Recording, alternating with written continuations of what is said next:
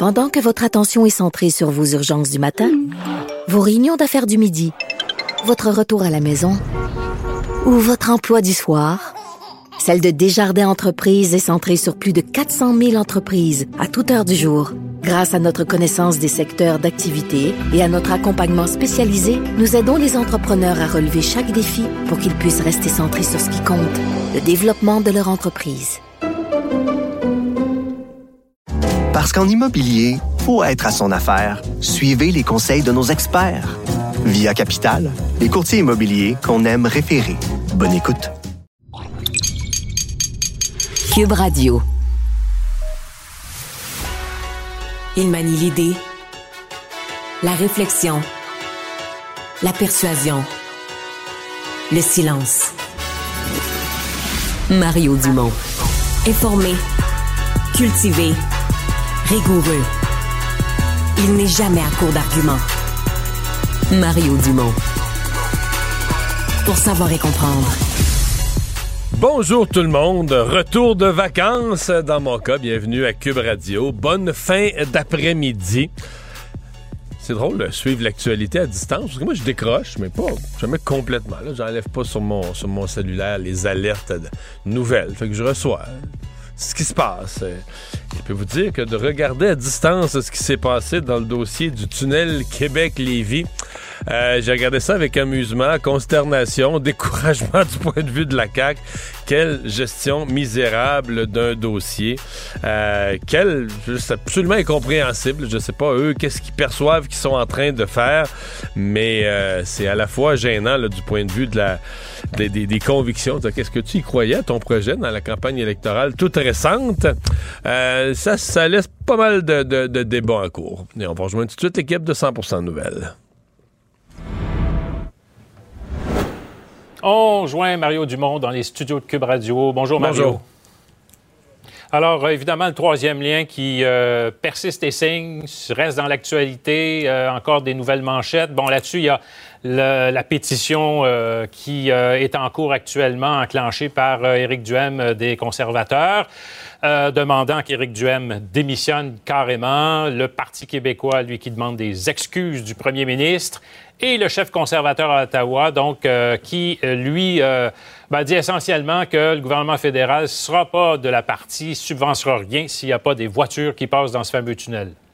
Il y en a des choses à dire. Oui, il y en a. Prenons ça morceau par morceau. On, se comprend pour Éric Duhem, là, c'est comme du gâteau à crème glacée qui tombe du ciel. Là, Parce que pour lui, c'est juste du bon. Là, euh, c'est euh, d'abord c'est un, un, dossier où là, il se retrouve le seul d'un côté. Dans le fond, maintenant, tu as quatre parties qui se deviennent. Sur cinq parties, tu en as quatre qui sont contre le tunnel euh, avec des autos. Puis tu as lui qui est tout seul de son camp. C'est toujours, toujours un positionnement avantageux, surtout que dans la région de Québec, il y a quand même beaucoup de supporters, plus de la moitié de la population qui supporte cette idée.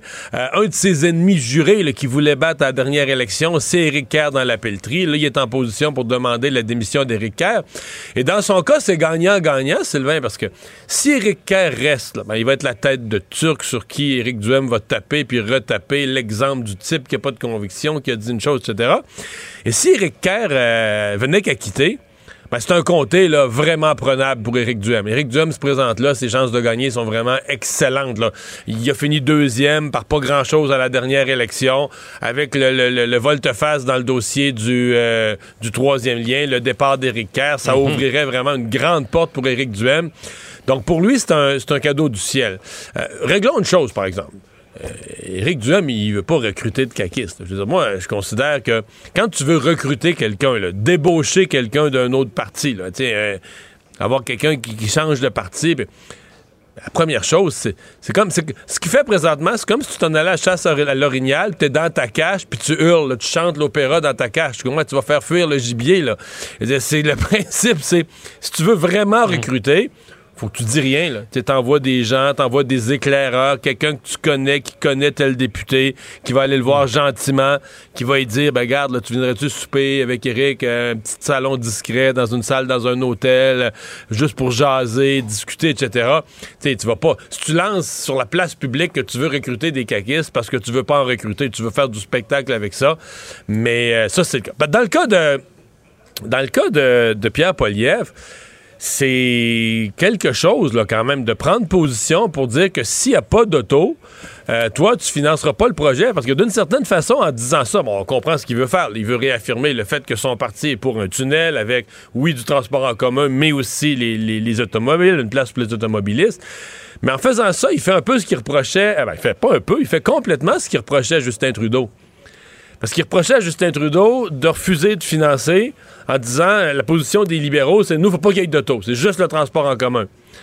Mais à ce moment-là, les conservateurs disaient bah, ben, Justin Trudeau mhm. veut imposer sa vision aux provinces plutôt que d'aider à financer le projet tel que la province l'a conçu.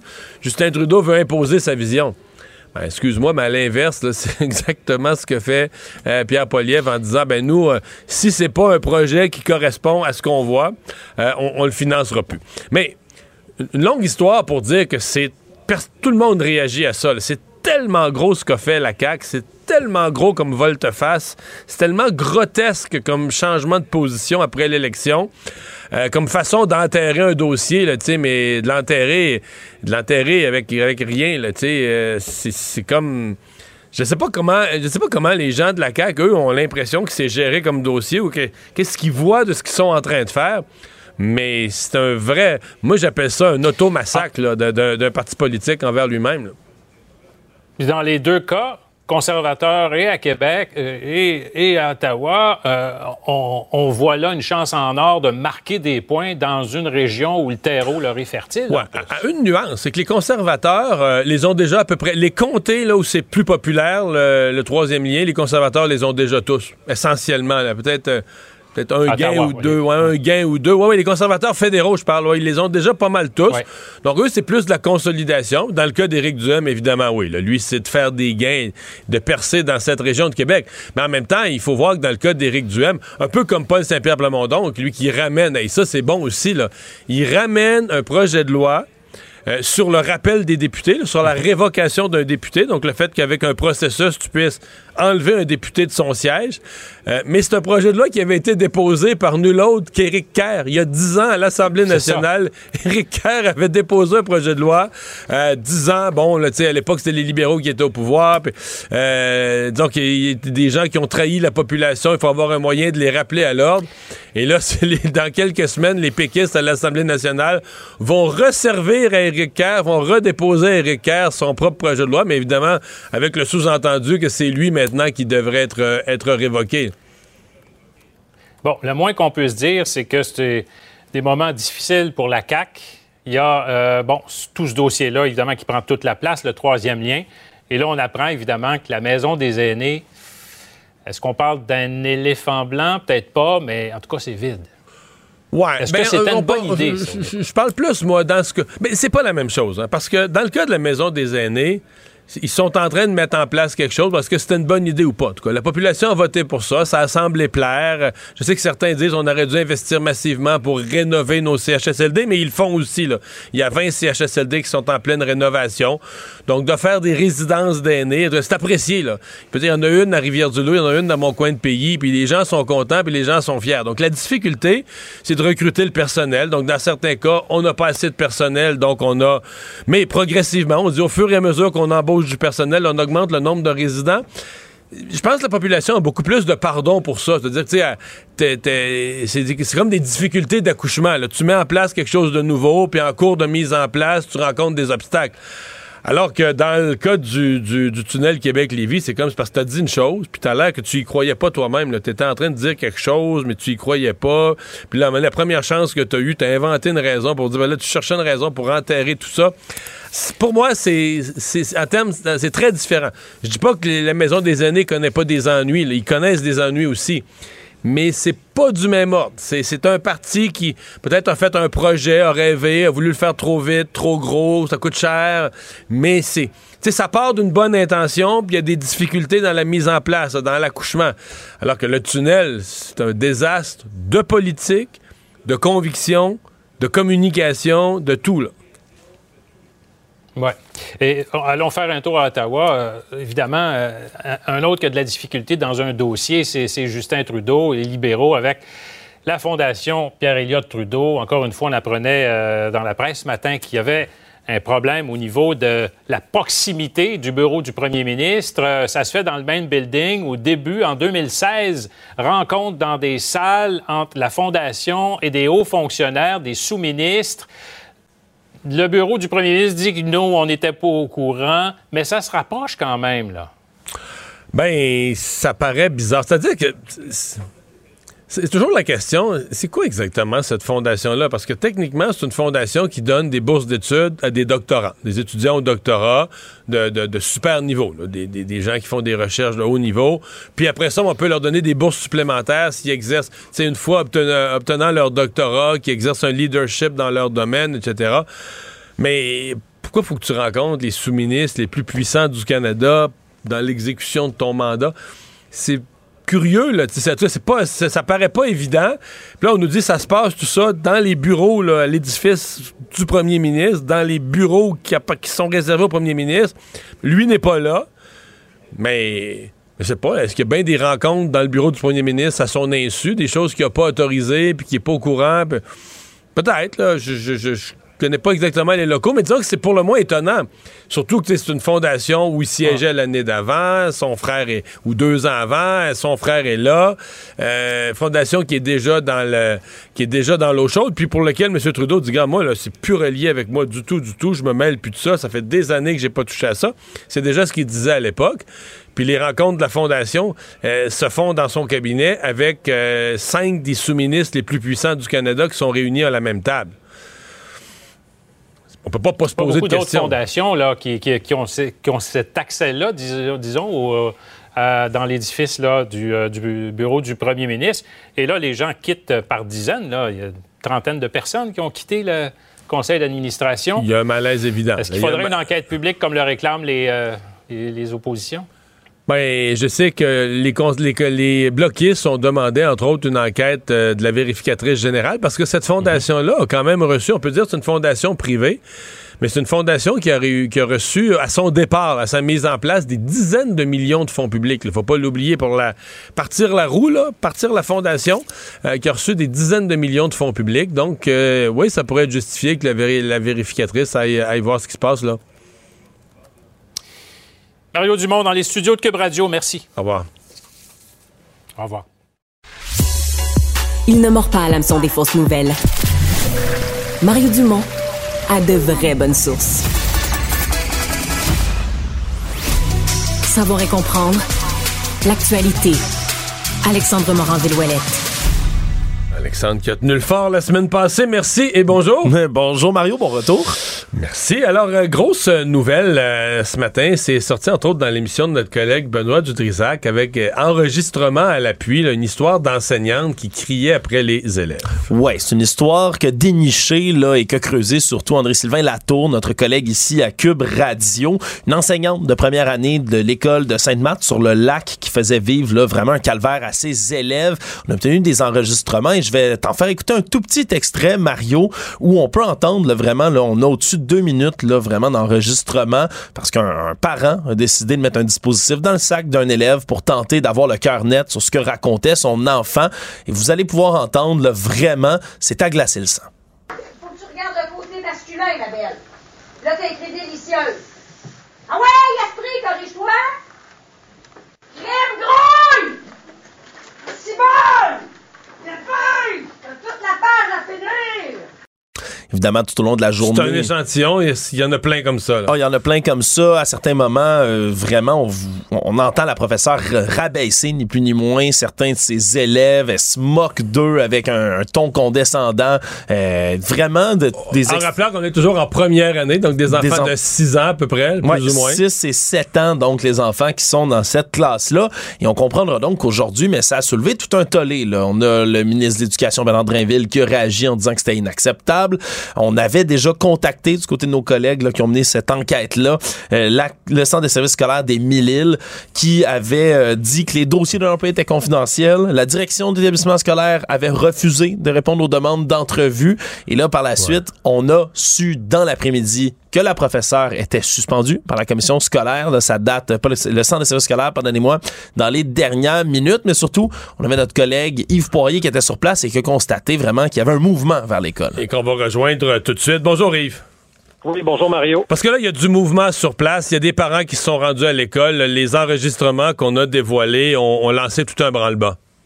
Ah, absolument. Euh, rapidement, juste après la diffusion, je suis allé en onde avec les informations d'André-Sylvain Latour, Mario. On a diffusé au TVA Midi les extraits audio. Et puis, euh, j'ai vu des parents, Mario, débarquer carrément, quelques-uns d'entre eux, à l'école des Grands Vents euh, justement à Saint-Marc-sur-le-Lac, pardon, et les gens étaient en larmes, Mario, carrément. J'ai vu des mères de famille pleurer, des pères un peu paniqués, là, parce que tout le monde se demandait qui est cette enseignante, parce qu'on n'avait pas encore dévoilé euh, son nom. Je ne le ferai pas au complet, Mario, pour la simple et unique raison que j'attends les résultats de l'enquête.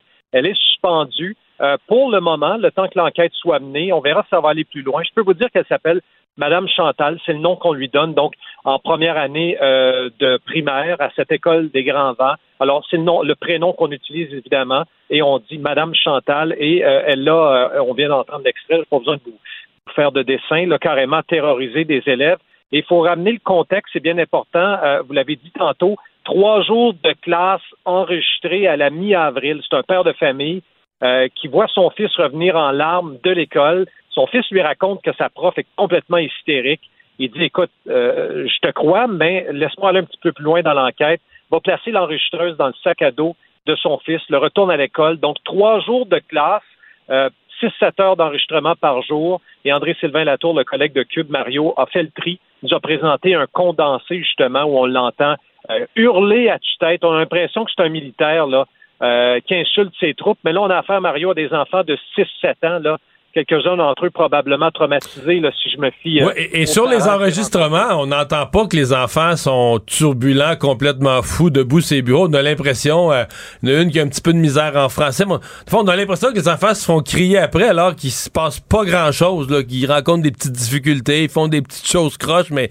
pas euh, rien d'anormal dans une classe de première année. Donc, c'est t'as vraiment l'impression d'une personne qui est disjonctée de colère, ni plus ni moins, ou de, de, de rage ben, puis ce, genre de silence, Mario, souvent on peut l'interpréter par, une espèce de régime de peur. Tu sais, les enfants, je me mets à leur place de 6-7 ans, tu vois ta prof que tu crains déjà avant même d'être entré en classe, se mettre à crier. Alors, s'il y a un silence dans cette classe, c'est peut-être parce que les élèves ne veulent pas justement d'ennui avec cette enseignante, puis rendu à la maison, ils éclatent en sanglots. Puis j'ai vu des parents, justement, euh, très émotifs se présenter à l'école tantôt. Alors oui, elle est suspendue, cette enseignante, Madame Chantal, euh, pour une période indéterminée, le temps que l'enquête. Ce qui me surprend dans ce dossier-là, Mario, c'est que le Centre de services scolaires la, de la Seigneurie des Mille-Îles nous dit que c'est la première fois qu'ils ont connaissance de ces enregistrements audio. C'est la première fois qu'ils ont connaissance d'un tel comportement. Sauf a des parents tantôt qui me disaient en entrevue sur place que, écoute, crie de même Mario dans ta maison chez toi là, euh, ou euh, crie dans un, un édifice comme TVA ou Cube, probablement que tes collègues dans d'autres pièces vont t'entendre. Alors c'est ce que me disaient des parents dans les classes voisines. On entendait clairement Madame Chantal lever le fond, euh, lever le ton à l'égard d'autres élèves. Alors comment se fait-il que la direction de l'école semble tomber ou dit tomber des nues aujourd'hui et dit apprendre cette affaire-là?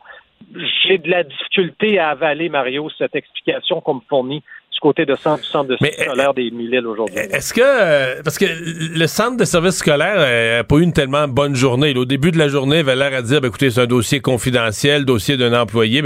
Euh, ils ont été obligés de changer leur version en cours de journée et de fournir des explications, notamment avec les, euh, les interventions, les questions des parents. Euh, oui, tout à fait. Quand tu vois des parents, quelques-uns d'entre eux débarquer comme ça à l'école, ça surprend parce que tous les parents que j'ai rencontrés souhaitaient rencontrer une personne aujourd'hui, c'est le directeur de l'école. Et c'est ce qu'ils ont fait. Euh, il y a des parents qui sont sortis après de leur rencontre, puis ils me disaient que le, directeur en faisait presque pitié là, quand il voyait les parents débarquer dans son bureau là, pour l'enguirlander un peu. Alors, tu sais, Mario, quand tu confies ton enfant, évidemment, à une direction, une, école, tu t'attends à ce qu'ils soient en sécurité. C'est toujours le même débat qui revient qu'une prof comme ça pendant. Là, on a juste trois jours d'enregistrement, Mario. Alors, si on avait enregistré, si le père de famille avait placé l'enregistreuse, je sais pas moi, 100 jours cette année, depuis septembre dernier, probablement qu'on aurait eu euh, à vous remplir 4-5 émissions à Cube Radio aujourd'hui seulement d'extraits de cette prof hystérique-là. Qu'est-ce que les parents, euh, bon, je pose, ils étaient à chaud, là, je, pose la question en sachant qu'ils n'ont pas eu le temps eux-mêmes de, réfléchir ou de consulter euh, euh, ni des avocats ou même de se consulter entre eux les parents. Mais le premier réflexe, est-ce que les parents ont l'intention de faire quelque chose? Est-ce qu'il y en a qui, qui, veulent entreprendre des démarches plus formelles? Ben, il y a une femme qui m'a laissé entendre, euh, je prends ça sous toute réserve tantôt, euh, lorsqu'elle m'a quitté après une entrevue, elle m'a, avant d'entrer dans sa voiture, elle dit, écoute, c'est pas fini, euh, je vais aller à la police avec ça. Écoutez, je dis ça sous toute réserve, Mario. à quel point vous pouvez déposer une plainte contre une enseignante qui lève le ton, qui terrorise, qui tient des propos, à moins qu'il y ait eu menace, Mario, s'il y a eu carrément des menaces, et ça vient paraître prouvé à l'égard de cette Madame Chantal-là. Peut-être effectivement la police va prendre au sérieux. Moi, je pense qu'effectivement, elle sera suspendue pour une assez longue période au terme de l'enquête. C'est inacceptable. Mais encore là, est-ce que le ministère de l'Éducation du Québec, M. Drainville, va pousser son enquête pour voir si à l'interne, le directeur de l'école euh, avait reçu des plaintes, Mario? Est-ce que ces plaintes-là sont restées sur le bureau à dormir là? Est-ce qu'il y a du personnel enseignant, semble-t-il, aussi qui était au courant parce qu'on l'entendait crier Madame Chantal dans sa classe. Alors, est-ce que les profs, les collègues se sont plaints également? Si c'est le cas, euh, je pense qu'il va y avoir une bonne enquête. Est-ce qu'il y a d'autres têtes qui pourraient, euh, je ne dis pas rouler, mais du moins y avoir des conséquences à l'égard de membres de la direction? Ça reste à voir certainement. Eh bien, on va surveiller euh, tout ça. Yves, merci beaucoup. À bientôt, Mario. Au revoir. Mario Dumont. Plus pratique que n'importe quel moteur de recherche. Une source d'information plus fiable que les internets. Pour savoir et comprendre, Mario Dumont. Vous allez vous souvenir euh, durant les, fêtes, ah, l'été passé aussi, mais on dirait que c'est encore plus marquant durant le dernier temps des fêtes, les problèmes dans les aéroports. Euh, ça a commencé, ça a commencé avec une véritable tempête de neige qui a causé des retards, mais là après ça, euh, il a continué à avoir des retards, des retards, des gens qui partaient pas, des gens qui couchaient à l'aéroport, et tout à coup, ben on se disait ouais, mais là il y a plus, plus vraiment de tempête de neige il y a des compagnies d'aviation, dans certains cas, qui plaidaient la sécurité. Quand les gens voulaient porter plainte, ils disaient, ah, mais on n'est pas parti à cause de la sécurité, mais la sécurité, c'est parce que tu manques de personnel. C'est pas la sécurité à cause du verglas ou d'une tempête ou du vent. C'est parce que t'as pas le personnel. Mais c'est vrai que c'est un enjeu de sécurité si t'as pas le personnel, mais c'est pas... Euh, c'est pas act of God, c'est pas des intempéries, c'est une responsabilité de la compagnie d'avoir le personnel voulu. Tout ça pour dire que c'est le moment où on avait pris conscience, je pense collectivement, que la charte des voyageurs qu'avait déposée, qu'avait fait adopter Marc Garneau, le ministre Marc Garneau, ministre fédéral des Transports il y a quelques années, ben c'était pas fort fort. Euh, puis quand on comparait la protection des des euh, voyageurs euh, canadiens avec les voyageurs par exemple d'Europe, on se disait ouais, on n'est pas on n'est pas protégé trop trop bien. donc le ministre le nouveau ministre des Transports Omar Al-Gabra a déposé ce matin une série de modifications pour resserrer la charte des voyageurs. On va en parler immédiatement avec Jacob Charbonneau, président directeur général, cofondateur de Volantar. Monsieur Charbonneau, bonjour. Bonjour, M. Dumont. Question générale pour commencer. Est-ce que c'est mieux? Est-ce que pour vous, ce sont des améliorations réelles? Euh, ben, tout à fait un pas dans la bonne direction. Là. Euh, je sais pas si vous vous souvenez, on a eu l'occasion d'en discuter quelques fois à la mise en place du règlement. Puis, euh, bon, on avait l'impression que c'était un petit peu écrit à la faveur des transporteurs plutôt qu'à la faveur des voyageurs. Là, il y a plusieurs lacunes, tant au niveau du règlement que le processus et le rôle de l'Office qui vont être vus, et c'est un pas définitivement dans la bonne direction pour les voyageurs. Bon, on va essayer de prendre les aspects un à un là, pour simplifier ça pour les gens, mais un des aspects dont on, euh, dont, dont on critiquait l'effet, c'est le fait que c'était aux, voyageurs de devenir ni plus ni moins quasiment spécialiste en transport aérien, de remplir une demande comme quoi, ben ton, je sais pas, ton vol est pas parti, euh, ben de remplir une demande comme quoi c'était pas justifié. Tout le tout le, fardeau de la preuve reposait sur le voyageur. Euh, est-ce que là-dessus on fait des, euh, des avancées? Tout à fait. En fait, la, la façon que le règlement actuellement est rédigé, on a trois grandes familles de situation, donc attribuables aux transporteurs, attribuables mais nécessaires par raison de sécurité et non attribuables aux transporteurs.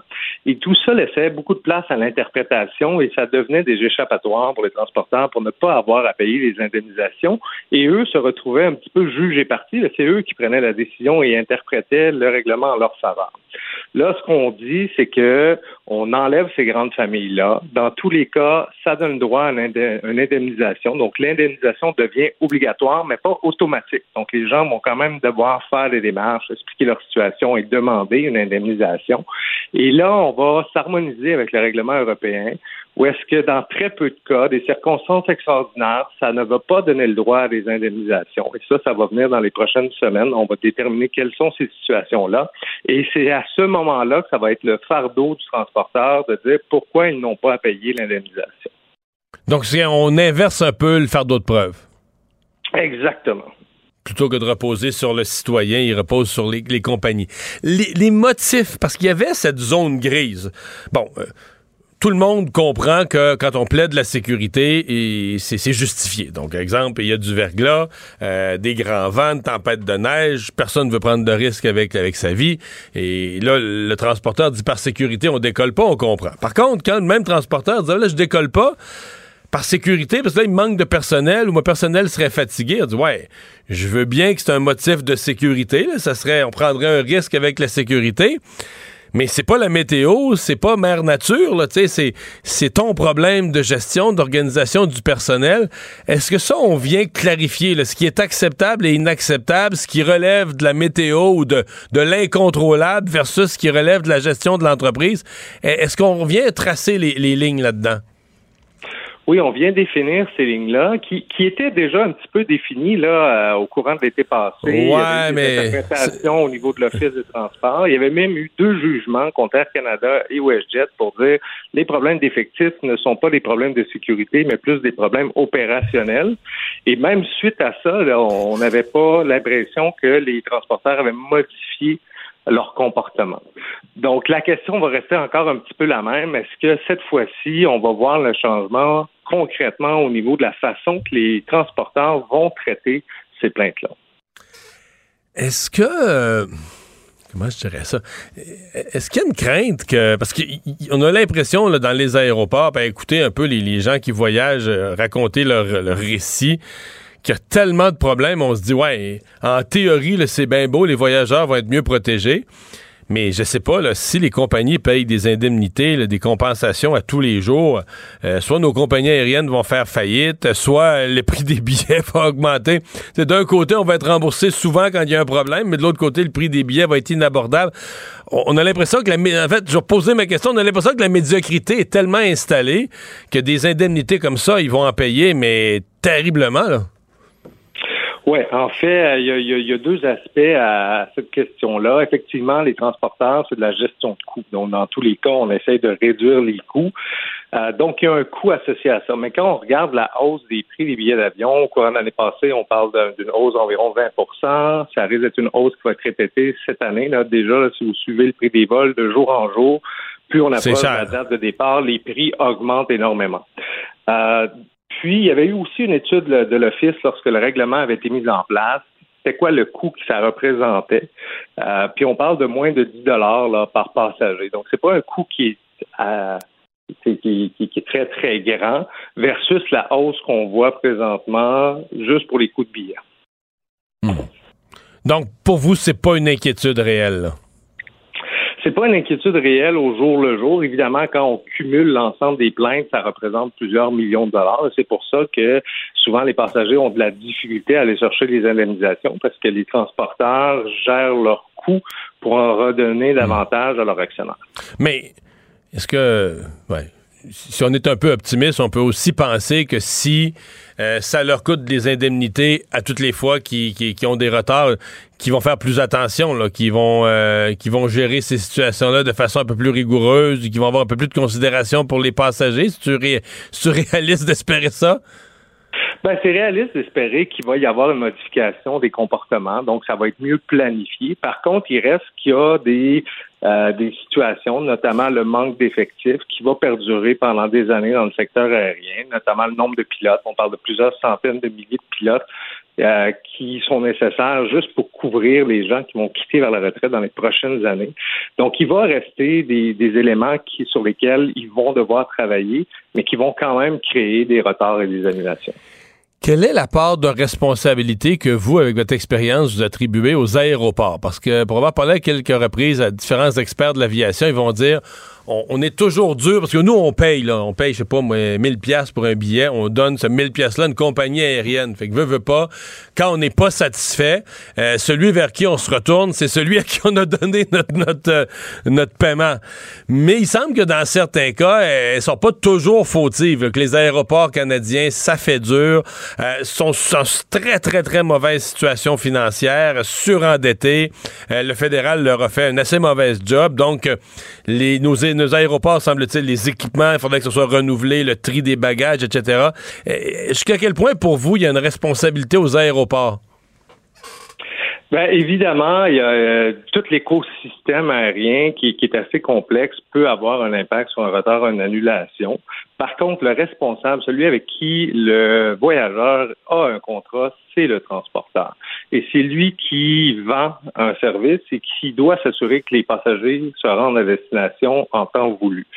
Après ça, il peut y avoir toutes sortes de situations, mais encore une fois, quand c'est l'aéroport, à moins que ce soit vraiment là, les équipements qui apportent les, euh, les bagages de l'avion vers l'aéroport, ce sont des sous-traitants ou des gens qui travaillent pour euh, la ligne aérienne ou ça devient des situations qui sont non attribuables aux transporteurs. Donc, on parle des délais de sécurité, par exemple. C'est souvent pas ce qui crée un retard d'un avion, mais qui va créer un retard pour un passager pour se rendre à l'avion.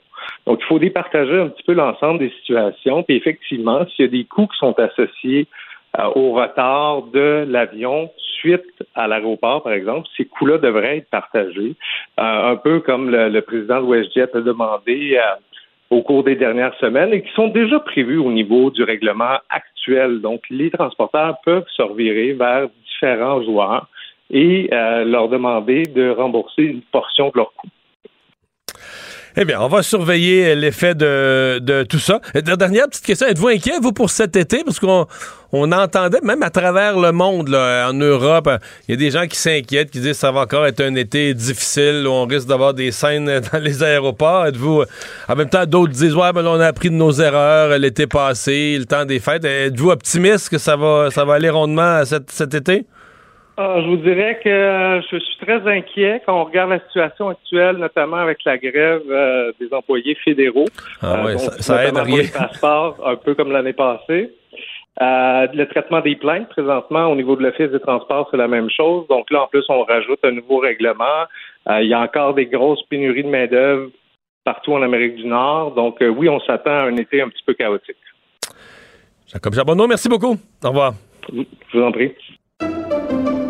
Pendant que votre attention est centrée sur cette voix qui vous parle ici, ou encore là, tout près ici, très loin là-bas, ou même très, très loin, Celle de Desjardins Entreprises est centrée sur plus de 400 000 entreprises partout autour de vous. Depuis plus de 120 ans, nos équipes dédiées accompagnent les entrepreneurs d'ici à chaque étape pour qu'ils puissent rester centrés sur ce qui compte, la croissance de leur entreprise. Parce qu'en immobilier, faut être à son affaire. Suivez les conseils de nos experts. Via Capital, les courtiers immobiliers qu'on aime référer. Bonne écoute. Pour savoir ce qu'il y a à comprendre, Mario Dumont. Économie, finance, affaires, entrepreneuriat. Francis Gosselin. Bonjour Francis. Salut Mario. Alors, Tucker Carlson, l'animateur de Fox News, euh, qui, euh, ben, dit-on, le plus populaire, le plus bizarre aussi dans mon esprit, c'est lui qui veut que. Qui pense, les États, il pense que les États-Unis devraient attaquer le Canada, devraient envahir le Canada, parce que le Canada est trop à gauche, là. Mais euh, il n'est plus. parce qu'on vit, on vit sous la dictature trudeauiste, en fait. C'est vrai, c'est vrai. C'est vrai. De, du joug, de, de, la tyrannie. Mais là, il travaille plus chez Fox. Euh, ben non, en fait, puis c'est, c'est quand même une nouvelle importante, Mario, surtout la semaine après, quelques jours à peine après l'entente historique qui est survenue entre, entre Fox et, euh, et Dominion Voting Systems tu sais, la semaine dernière là, pour euh, plus de 700, en fait presque 800 millions de dollars.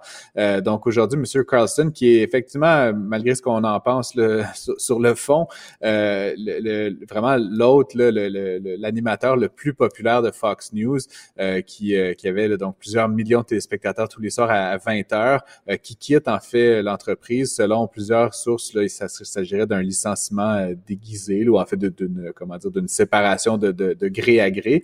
Euh, Monsieur Carlson avait un, salaire de plusieurs dizaines de millions de dollars par année là, pour Fox News. Donc déjà, euh, je ne sais pas s'il va réussir à, faire ses paiements hypothécaires, euh, mais selon plusieurs sources, sa valeur nette serait de l'ordre de 400 millions de dollars de hey M. Carlson n'est pas, pas à la rue. mais, mais, est-ce qu'on sait, est-ce qu'on sait, est-ce que c'est directement relié avec le, règlement survenu la semaine passée avec cette entreprise canadienne, le Dominion, une entreprise qui, qui a fabriqué des systèmes de votation et qui a poursuivi en disant écoutez, vous autres, vous avez dit en ondes que mon, notre système de votation était biaisé, était pas bon, était pas fiable, mhm. alors que vous saviez, là, vous saviez que c'était faux, vous saviez que Trump mentait, preuve à l'appui, l'enregistrement et tout à l'appui. Ils ont déculotté Fox News complètement, la Dominion. Ah, tout à fait. Puis, euh, tu sais, ce qu'il faut savoir aussi, euh, Mario, pour ceux et celles qui n'ont pas nécessairement suivi l'affaire, c'est que M. Carlson lui-même, dans des textes, dans des emails, euh, disait en fait que les personnes autour de l'entourage de M. Trump étaient là, complètement dans le champ. Ils inventaient des choses. Il le savait, M. Carlson. Il l'écrivait à ses collègues au sein. Mais en ondes, il disait le contraire. en ondes, il disait le contraire. Il disait que c'était, il fallait pas pacifier, etc. Et donc, il a été un des artisans de, cette espèce de de, de coup.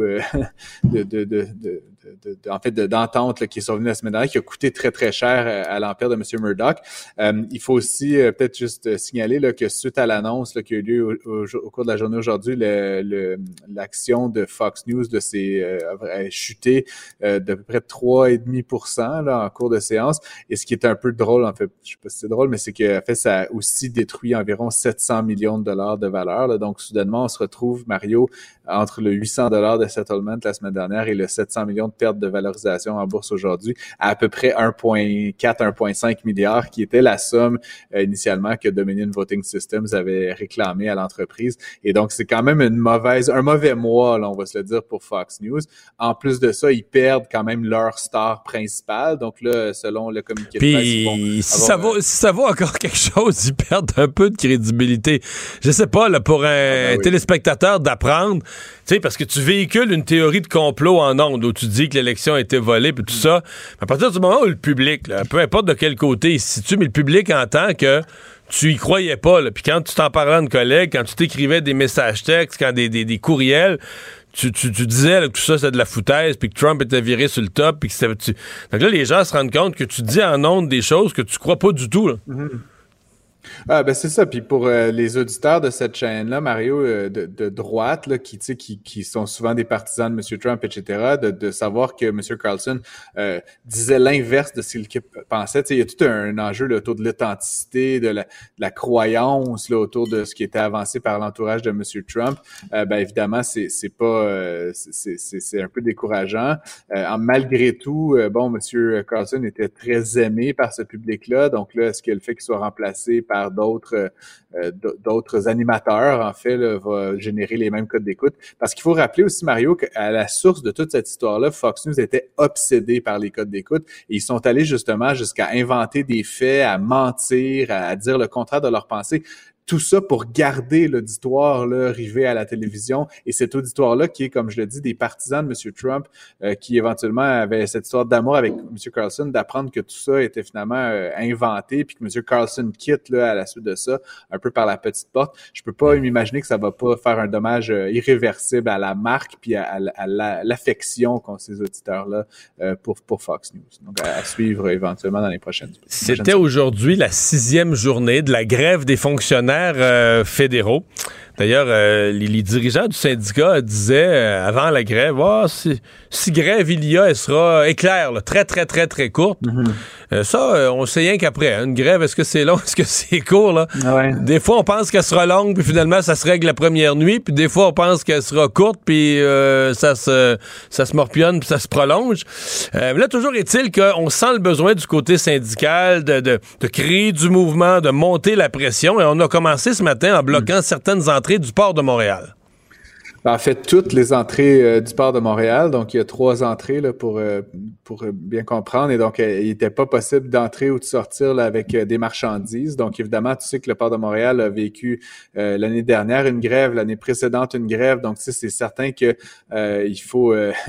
c'est un, un, peu le, un des cœurs économiques importants de la métropole. Et donc, en, en bloquant ça, bon, là, c'était pour une heure seulement, là, mais, mais éventuellement, ça engendre des retards. Puis éventuellement, ça fait en sorte que le port de Montréal est moins attractif pour, euh, pour les transporteurs internationaux. Donc, c'est certain que ça, ça fait mal, entre guillemets, là, quand, quand on s'en prend à cet actif euh, important.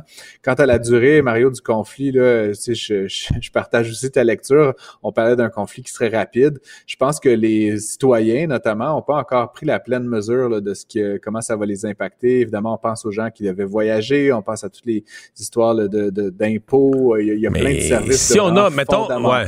mais mettons pendant trois semaines, mettons une grève de deux semaines et demie trois semaines, là, où tu accumules des demandes de passeport non traitées. Là. Euh, à mon avis, on est repris dans une, crise des passeports parce que. Ah, ben... Parce que là, après ça, il faut que tu fasses le rattrapage. Là, on l'a vu avec la SAC, on l'a vu avec la SAC qui a été fermée ça, comme trois semaines et demie. Tu sais, là, tu accumules des dossiers non traités. Là, quand tu reviens au bureau, ben là, euh, t'es plus capable de reprendre là-dessus. Là. Non, ben c'est ça exactement. Donc non seulement actuellement tous ces services-là ne fonctionnent pas, mais éventuellement, comme tu dis, ça va créer un, retard accumulé qui pourrait générer une nouvelle crise des passeports comme on avait vécu l'année dernière. Donc éventuellement, on veut éviter ça. Euh, je suis surpris que le Conseil du Trésor ou que le gouvernement Trudeau n'adopte pas un ton plus euh, fort.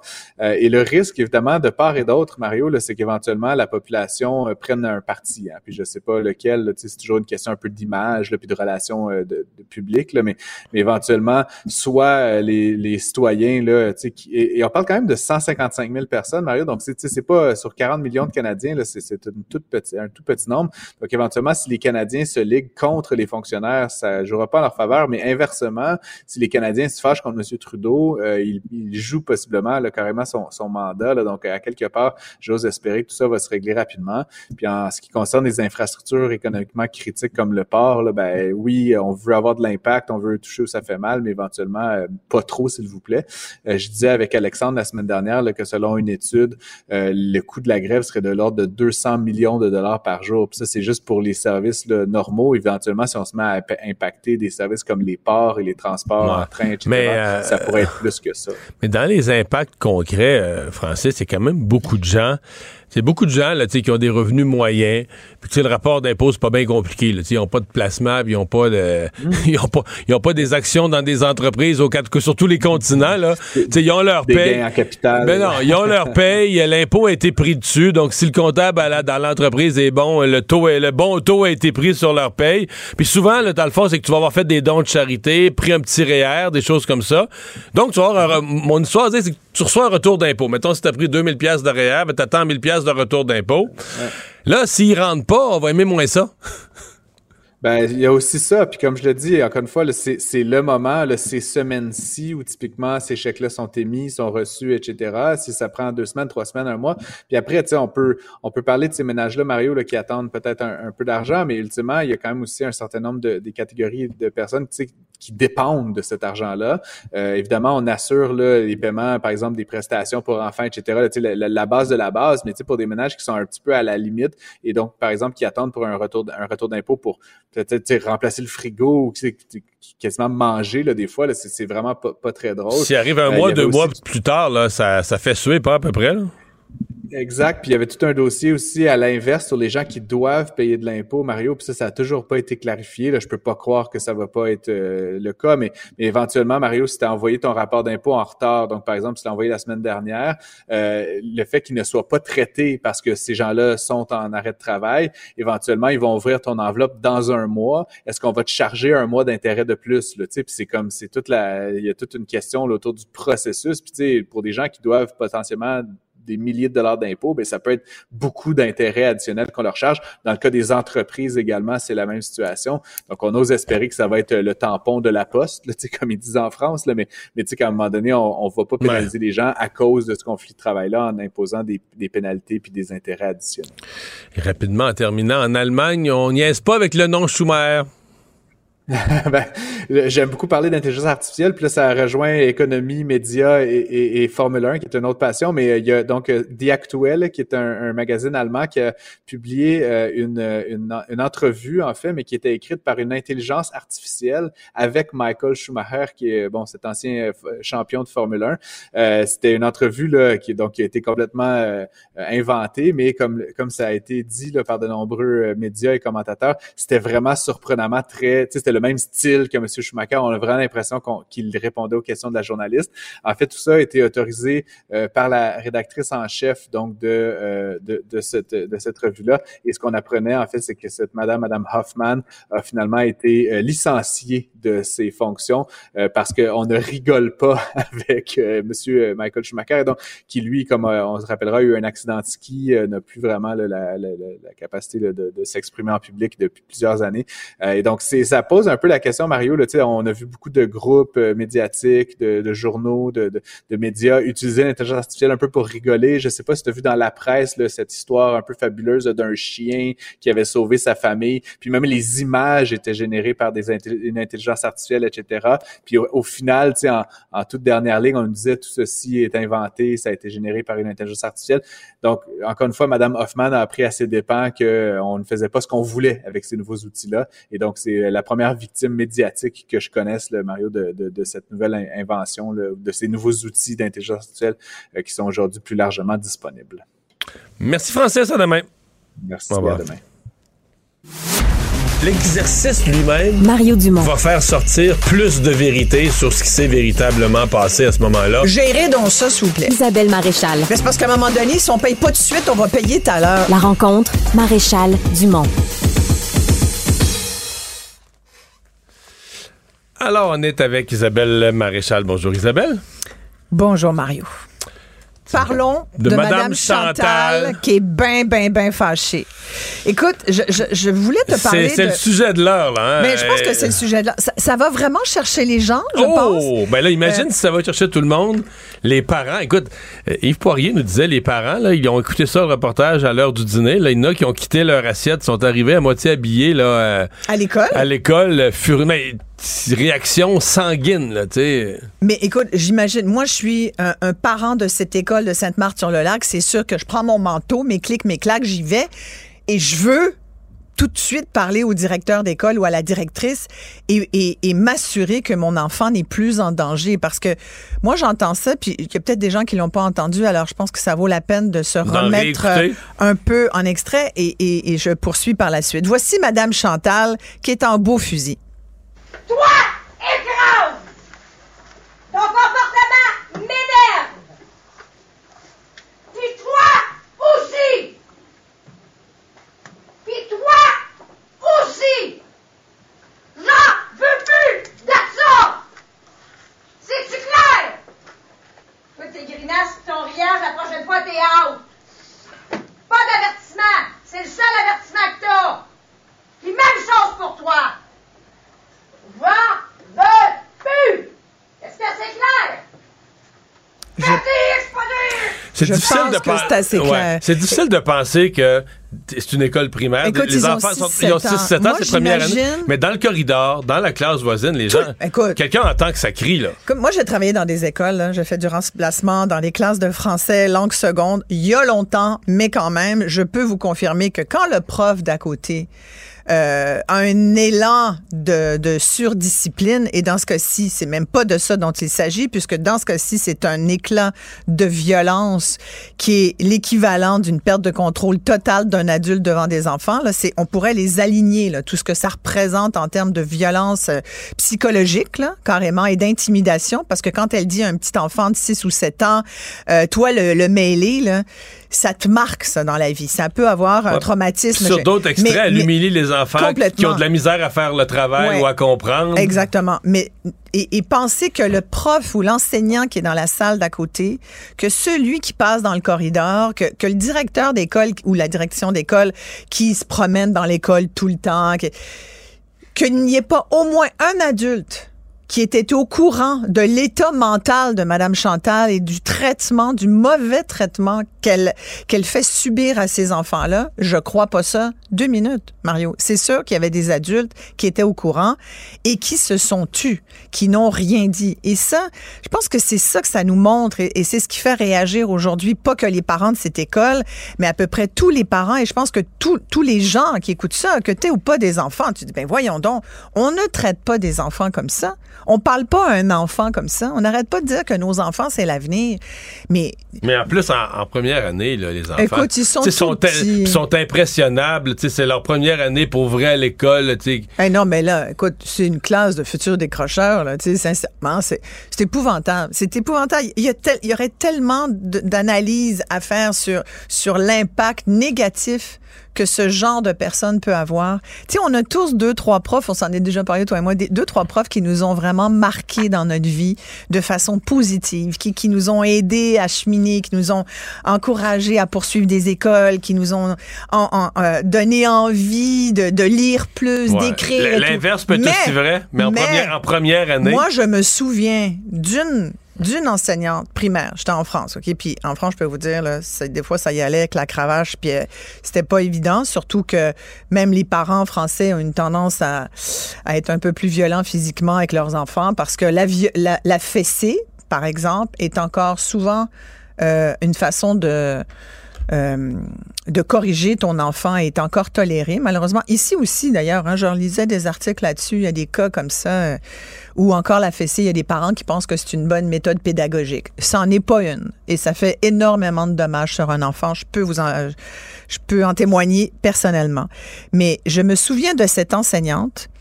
Écoute, je devais avoir 7-8 ans, là, euh, qui disciplinait, là, puis elle passait derrière la tête, puis elle te donnait un petit coup de tête, puis elle avait une grosse bague avec des pics. Tu sais, une espèce de grosse bague, là, avec des piquants.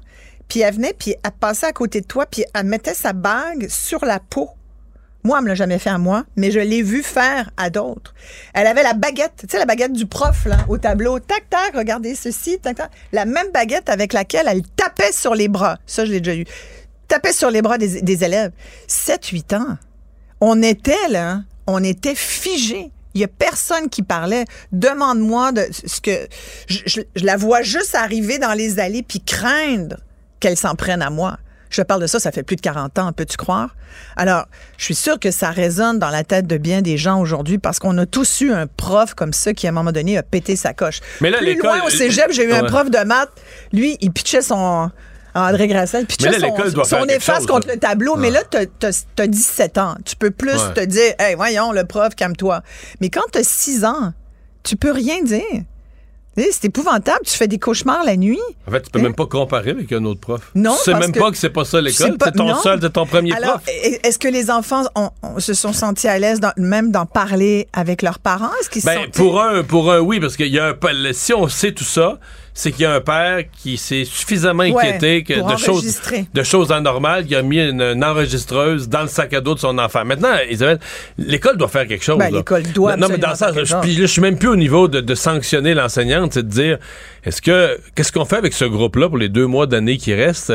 Il Moi, faut je pense qu'il faut les encadrer, ces jeunes-là. des spécialistes, Ah des oui, psychologues, tu sais, euh, a- mesurer les dommages. Mais complètement. Et puis j'y pensais, puis je faisais l'analogie, je fais l'analogie avec des événements traumatisants, comme par exemple des interventions où il y aurait euh, des, des- des jeunes qui, qui se battent dans la cour d'école ou, des coups de feu ou tu sais des alarmes. Il y en a eu des alertes policières dernièrement où on pensait qu'il y avait peut-être un tireur dans une école ou une autre. Bon, souvent c'est plus des écoles secondaires, mais ça arrive dans des écoles primaires. Puis tout, tout- peu importe l'événement traumatisant, celui-là en est un.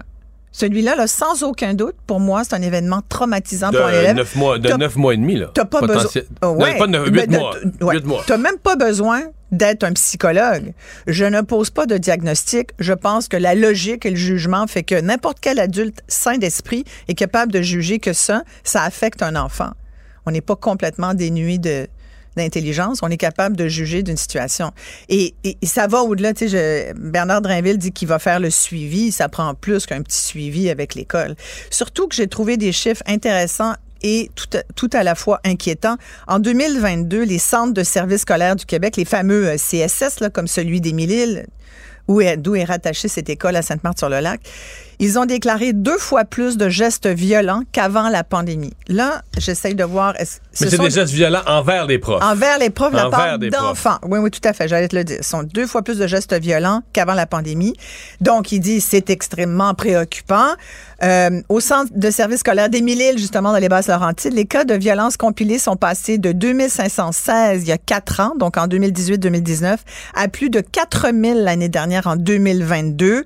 Euh, et bref, dans beaucoup de CSS, de centres de services scolaires au Québec, il y a des augmentations comparables, des hausses de 164 à la, dans la Naudière, euh, Beauce Aide-Chemin, 141 d'augmentation des actes de violence des enfants vers les profs ou des enfants entre eux. Et il y a même euh, une directrice qui disait oui attention c'est parce qu'on a changé notre méthode de calcul. Donc maintenant dès qu'il y a quelque chose on laisse plus passer. On fait une note aux parents et c'est là où tu compares situation inverse. Dans le cas de violence d'un enseignant envers une classe au complet comme ça ou envers un jeune, est-ce que la direction aussi fait une note aux parents pour dire, euh, regardez, on a une situation avec cet enseignant? Je ne pense pas. J'aimerais beaucoup qu'on réponde à cette question, mais que- que ça soit d'un côté ou de l'autre, c'est épouvantable. Et quand tu vois qu'il y a eu deux fois plus de gestes de violence, moi, je pense qu'il y a effectivement plus de violence dans nos écoles aujourd'hui de la part des élèves, mais ce genre de- d'exemple d'un adulte Qu'est-ce que tu penses que les enfants re- prennent de ça? Ils considèrent que ça, ben, t'as le droit de faire ça, t'as le droit de crier comme ça. Tu sais, moi, je me rends compte aujourd'hui, j'ai souvent ce commentaire avec des, des amis quand on voit des enfants dans des situations de jeu, au parc. Moi, je trouve que, sincèrement, T'entends les enfants d'aujourd'hui, je, les- je les trouve très, très vocaux. tu sais, Et c'est pas pour euh, discuter, c'est vraiment, ils crient. Je trouve que les enfants, aujourd'hui, crient beaucoup. Je me dis, mais ils se sont-tu fait crier après tout le temps? C'est pas de toutes les que- époques. Ben, moi, je, écoute, je pense que oui, j'ai l'impression, ils crient beaucoup. Moi, mes enfants criaient pas comme ça. Je, je, je tolère- moi, j'aime pas ça qu'on me crie dessus. J'ai eu des parents qui m'ont crié dessus. Je déteste qu'on me parle fort et qu'on me crie. J'ai une réaction épidémique à ça. Je ne tolère pas qu'on hausse le ton avec moi. C'est, comme, je peux te sauter d'en face et devenir vraiment très, très, très moi-même pas contente. Ah non, non, non. Ah, non, tu peux pas, tu peux pas crier. Tu cries pas. Tu ne peux pas être violent envers l'autre. Mais là, demain matin, là, il y a un enseignant qui entreprend avec ces jeunes-là, parce qu'eux, ils n'ont jamais connu d'autres enseignants. C'est ça la normalité pour eux. C'est une rééducation de ce que c'est que l'école qu'il faut leur faire. là. Complètement. Mesurer les dégâts, Ouais. mesurer quels... Parce que probablement qu'il y en a... Tu sais, dans la vie, il y a des gens plus résilients, plus solides. Il y en a qui ils se souviendront plus de ça dans, un, dans six mois ou dans un an, mais il y en a qui peuvent être marqués plus, pour plus longtemps. Mais je pense que c'est un âge extrêmement fragile. la Vraiment. Première année. Vraiment. Tu sais, Si, si ça avait été au secondaire, est-ce que ça aurait été moins pire et plus excusable et plus justifiable? Non, c'est clair. Mais euh, quand tu es ado, tu es plus à même quand même de faire la part des choses, puis tu te rends compte que visiblement, cette enseignante a besoin d'aide. Parce que ça, c'est l'autre partie de l'équation ici. Il y a le trauma sur les enfants qu'il faut à tout prix gérer et il faut leur donner de l'aide tout de suite à ces jeunes-là. Et aussi, comme tu disais, une certaine rééducation pour leur montrer que l'exemple de cette Madame Chantal n'est pas un exemple à suivre pour éviter qu'eux-mêmes aient envie de, de, de répéter ça ou pensent que c'est un comportement qui, qui est toléré. Notre réaction d'adulte par rapport à la, rage de Madame Chantal est, est encore plus importante parce que c'est comment va-t-on gérer ça pour que les jeunes aient confiance que les adultes s'occupent d'une situation-là et, et aient confiance que ce genre d'attitude n'est pas une attitude acceptable. Sinon, quel genre de crédibil- crédibilité on a après pour dire non, tu peux pas parler fort, tu peux pas euh, euh, intimider ton prochain. Ben oui, mais gars, Madame Chantal, elle le fait, elle, puis on la laisse faire. Alors on ne peut pas laisser faire. C'est vraiment ex- extrêmement préoccupant, mais tu sais, en même temps, cette, cette femme est en détresse psychologique. Ouais, non, euh. Et je pense qu'il y en a beaucoup. L'autre problème qu'on a, c'est qu'il manque de façon extrêmement criante, et le mot est faible, où il y a un faux jeu de mots ici, mais en tout cas. D'enseignants. Une d'enseignants. On manque de minimalement de 15 000 profs. Tu sais, c'est encore. Est-ce que c'est pour ça qu'on a fermé les yeux et les oreilles sur ce qui se passait? J'ose croire que non, là, quand ben, même. J'espère que non. Mais il y a beaucoup de laxisme aussi. tu sais, Puis c'est jamais la faute de personne. Puis tu sais, ben oui, on le sait qu'elle est de même. Mais qu'est-ce que tu veux qu'on fasse? Il y a beaucoup de, de aussi de, de laisser aller puis de fatalisme dans les écoles. Euh, J'en connais des, des enseignantes en ce moment qui, qui, qui témoignent de ça, qui le disent, garde, quand même qu'on fait des plaintes. Moi, je pense que peut-être, tu sais, je le sais pas, là, c'est une hypothèse, mais j'aimerais bien, c'est une question que je pose, y a-t-il eu euh, des plaintes de la part des collègues de Mme Chantal? D'après moi, Moi, je pense qu'il y a dû Ouais. en avoir. D'après moi, dans les 24 à 48 heures, je serais pas surpris qu'on apprenne d'autres Ben, c'est sûr. Isabelle, merci. Merci. Pendant que votre attention est centrée sur vos urgences du matin, vos réunions d'affaires du midi, votre retour à la maison ou votre emploi du soir, celle de Desjardins Entreprises est centrée sur plus de 400 000 entreprises à toute heure du jour. Grâce à notre connaissance des secteurs d'activité et à notre accompagnement spécialisé, nous aidons les entrepreneurs à relever chaque défi pour qu'ils puissent rester centrés sur ce qui compte, le développement de leur entreprise. Parce qu'en immobilier, faut être à son affaire. Suivez les conseils de nos experts. Via Capital, les courtiers immobiliers qu'on aime référer. Bonne écoute. Mario Dumont. Plus pratique que n'importe quel moteur de recherche. Une source d'information plus fiable que les internets. Pour savoir et comprendre, Mario Dumont.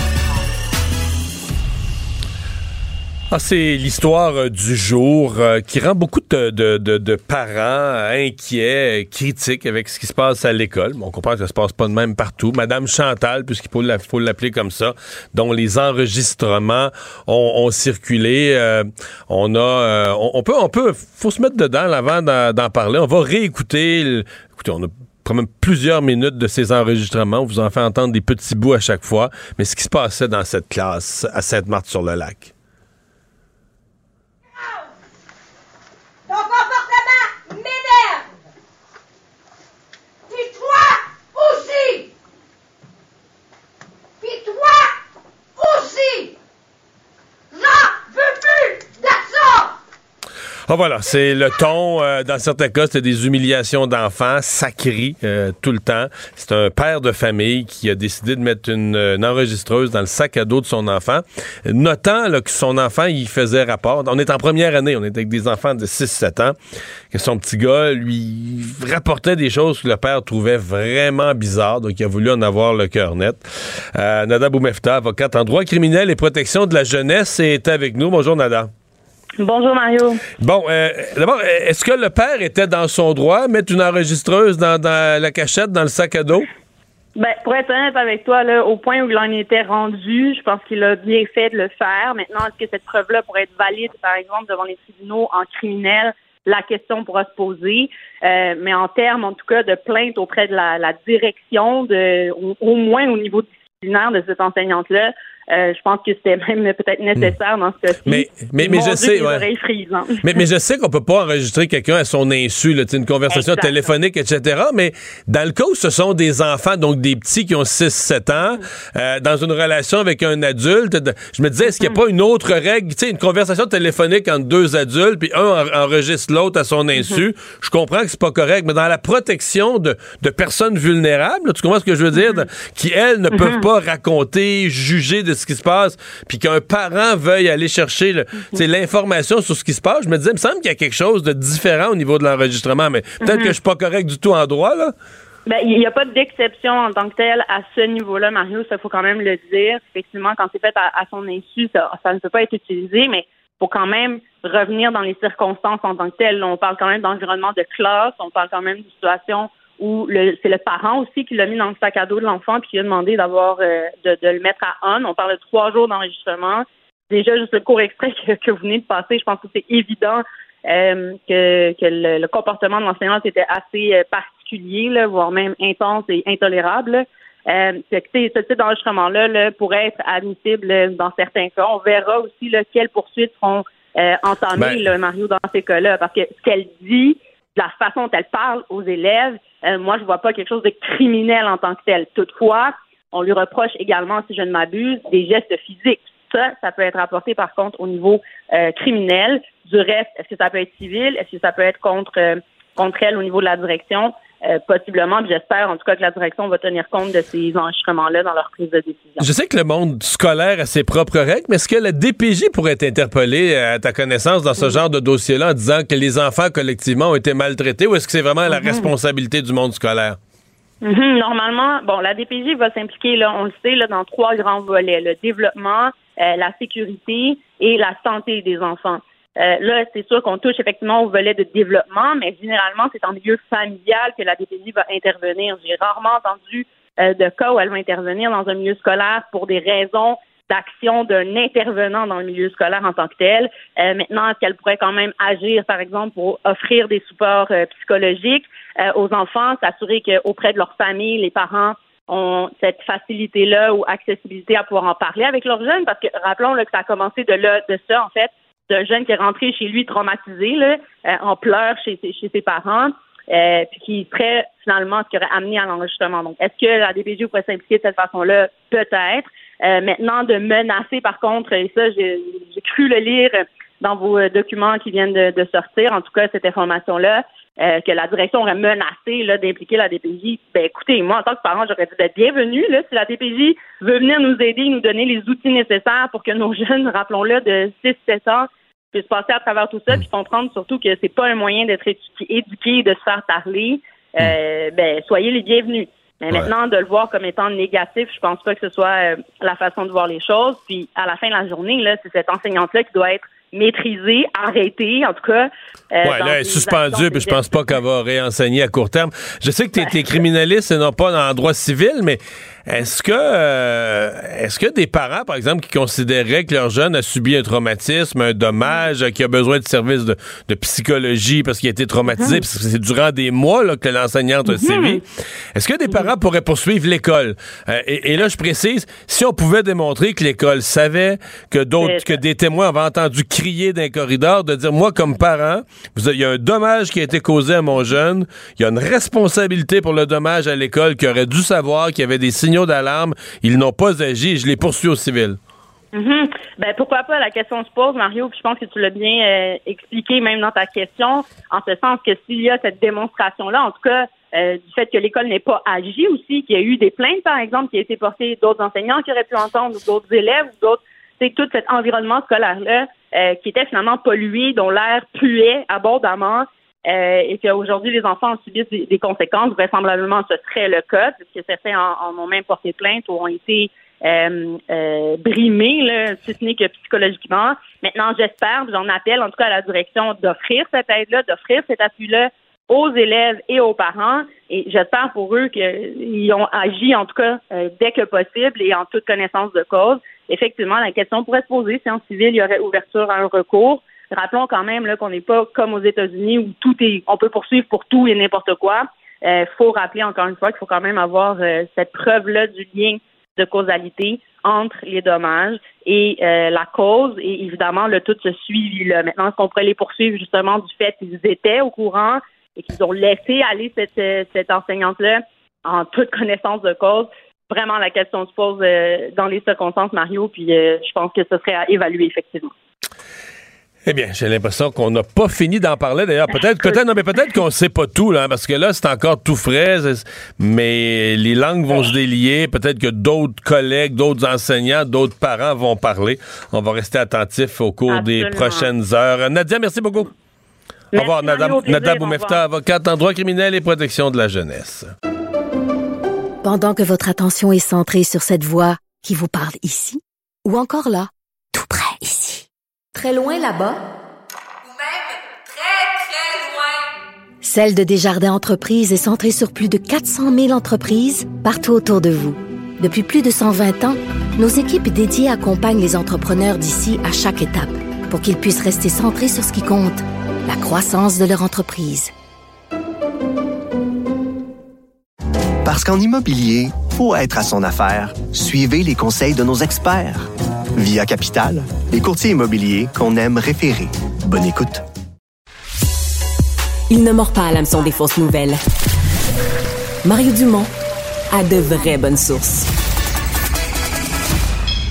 Un adolescent de 17 ans poignardé. Une autre femme assassinée. Il est visé par des allégations d'inconduite sexuelle. Les formations politiques s'arrachent le vote des familles. Comment faire fructifier votre argent sans risque? Savoir et comprendre les plus récentes nouvelles qui nous touchent. Tout savoir en 24 minutes. Avec Alexandre Morin-Villouellette et Mario Dumont. En manchette dans cet épisode, une enseignante de première année terrorise ses élèves à Sainte-Marthe-sur-le-Lac. Le père de la fillette de Granby va rester en prison. Abandon du troisième lien, Éric Duhem veut la tête d'Éric Kerr et Pierre Poilievre réagit. Tucker Carlson, aux États-Unis, quitte Fox News, son avenir indéterminé. Tout savoir en 24 minutes. Tout savoir en 24 minutes. Bienvenue à Tout savoir en 24 minutes. Bonjour Mario. Bonjour. Ce qui retient beaucoup l'attention depuis ce matin, c'est ce dossier porté par nos collègues ici à Cube Radio, euh, qu'André Sylvain Latour a creusé. Une enseignante de première année de l'école de Sainte-Marthe-sur-le-Lac qui ferait vivre un véritable calvaire à ses élèves. On a obtenu entre autres là, la suite d'une histoire d'un enfant qui est rentré à la maison, euh, parler à son père en pleurant, en parlant d'une professeure qui l'aurait qui le terroriserait ni plus ni moins, qui lèverait le ton auprès des autres étudiants de la classe. À ce moment-ci, le parent décide de prendre les choses en main, cache un appareil dans le sac à dos de l'élève en question pour écouter le professeur et finalement, ben, les enregistrements audio sur plusieurs jours démontrent que la professeure en question a bel et bien levé le ton et a de très nombreuses reprises sur les élèves. On peut en écouter un petit extrait pour voir ce que ça donne. Faut que tu regardes le côté masculin. Là, t'as écrit. Ah ouais!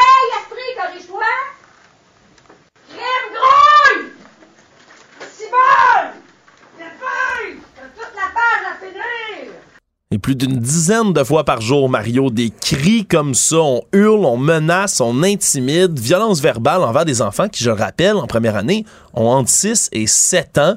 Et donc, ça a fait un peu le tour des médias ce matin. Là, déjà, Marois Risky est en entrevue avec notre collègue Benoît Dutrisac aujourd'hui, justement, lorsqu'on a sorti cette nouvelle-là, a parlé d'avoir dû baisser le son là, dans ses écouteurs quand on lui a envoyé pour la première fois, là, ni plus ni moins, cet extrait audio de la professeure qui, qu'on va identifier comme Madame Chantal pour l'instant, qui aurait vraiment là, levé le ton à de nombreuses reprises contre des élèves. Et qui est suspendue à l'heure où on se parle? Elle a été officiellement suspendue par le centre de service scolaire d'Émile-Île, dans lequel elle travaille, malgré le fait qu'au départ, on a indiqué que les dossiers d'un employé, c'est confidentiel, puis qu'on n'allait pas parler de ça lorsqu'on a été Ouais, interpellé pour une première fois. L'école et le centre de services scolaires ont changé leur version au cours de la journée. Sauf que quand la nouvelle est sortie, ici à Cube Radio, ensuite reprise par TVA Nouvelles, reprise par le site du journal avec les extraits audio, là, euh, ça a amené tout un énervement des, des parents, et entre autres euh, des parents qui se sont présentés carrément à l'école, demandaient voir le directeur. Et le collègue de TVA Nouvelle, Yves Poirier, était sur place justement pour voir ses parents arriver, là, qui venaient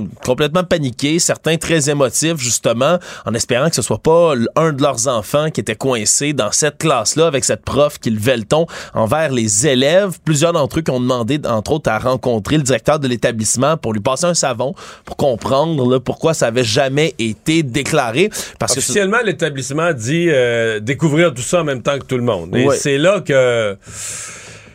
Parce qu'en partant, crier aussi fort, puis là, on nous a fait entendre des extraits, puis il y a d'autres extraits où ça crie encore plus. Ben, à moins qu'à moins qu'ils ont euh, des, des murs capitonnés, puis euh, du, euh, du silicone en dessous des portes, là. Je veux dire, t'entends, là. Tu sais, mettons une école, où quand je suis allé à l'école, tu sais, c'est, c'est pas si insonorisé que ça, là. T'entends, dans le corridor, t'entends tout ce qui se passe dans les classes.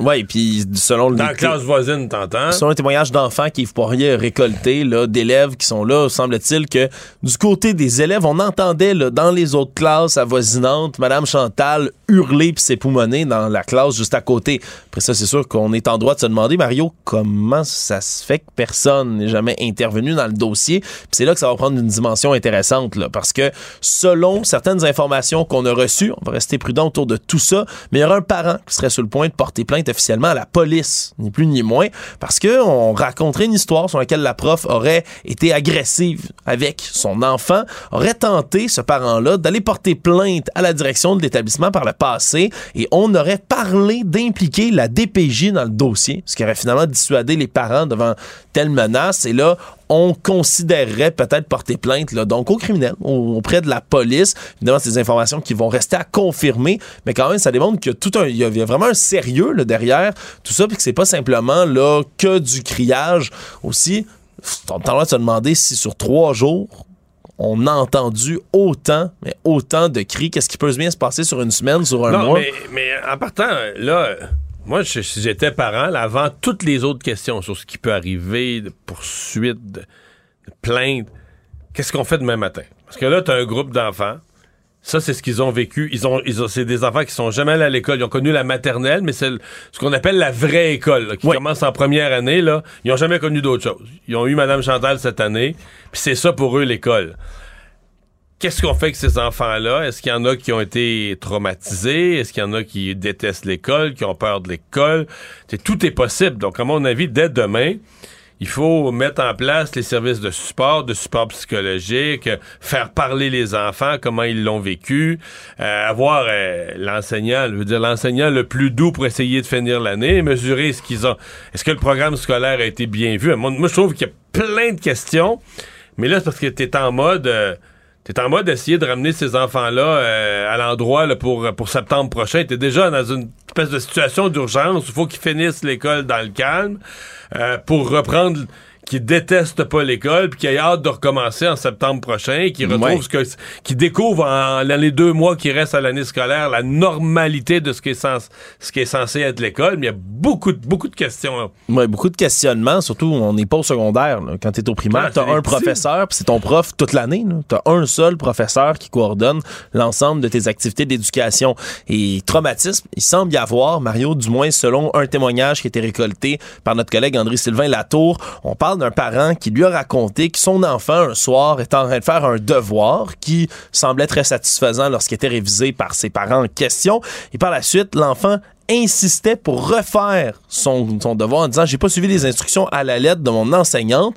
Même les parents ont tenté de convaincre l'enfant ben non c'est t'as répondu à toutes les attentes. L'enfant se serait mis à pleurer puis a fini par tout recommencer en disant que la prof serait pas contente. Il pleurait en ayant peur de la réaction de la professeure à son devoir. Donc il y aurait déjà au moins un exemple comme ça de de traumatisme, on peut en parler de cette manière-là envers les comportements de cette professeure. Très certainement, Mario, qu'on risque de voir là, plusieurs développements dans cette histoire des ça va être à surveiller. de- parce que là, les, les langues vont probablement se délier. Des parents vont parler, peut-être d'autres enseignants vont parler. Donc, ça va être à surveiller. Dans, à mon avis, dans les, les 24-48 prochaines heures, je serais surpris qu'on n'en apprenne pas plus.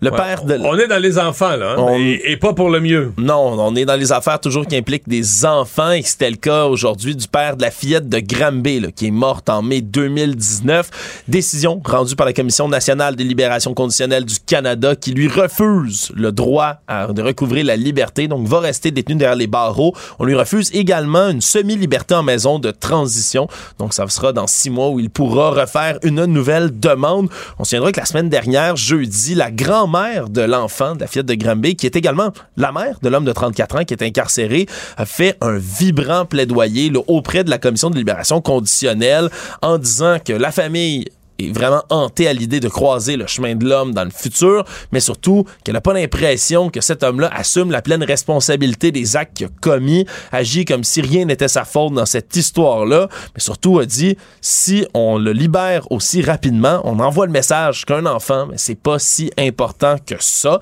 Je rappelle, l'homme a plaidé, lui, coupable à une accusation de séquestration et c'est quatre ans d'emprisonnement qu'il purge actuellement. C'est lui qui avait, entre autres, ligoté, ni plus ni moins, là, la jeune avec du ruban adhésif, avec une chemise également qui avait noué et qu'il l'avait laissé là tout simplement pour aller travailler. Et dans ces circonstances-là, elle avait fini par trouver la mort. Donc, euh, une autre décision qui, vient quand même peut-être soulager à la fois les proches, les gens qui sont près de cette histoire, puis peut-être même aussi, Mario, le grand public qui a vécu de manière assez émotive, merci, toute cette histoire qui s'était passée à Granby. Oui, absolument. Mais ça- c'est toujours la, question du message que tu envoies à la société dans un dossier. Puis pas parce que le dossier est médiatisé que le type doit être traité différemment, mais quand même. Qu'est-ce que tu passes à la société comme message si euh, la première demande comme ça, tu dis ben ouais, donne la libération.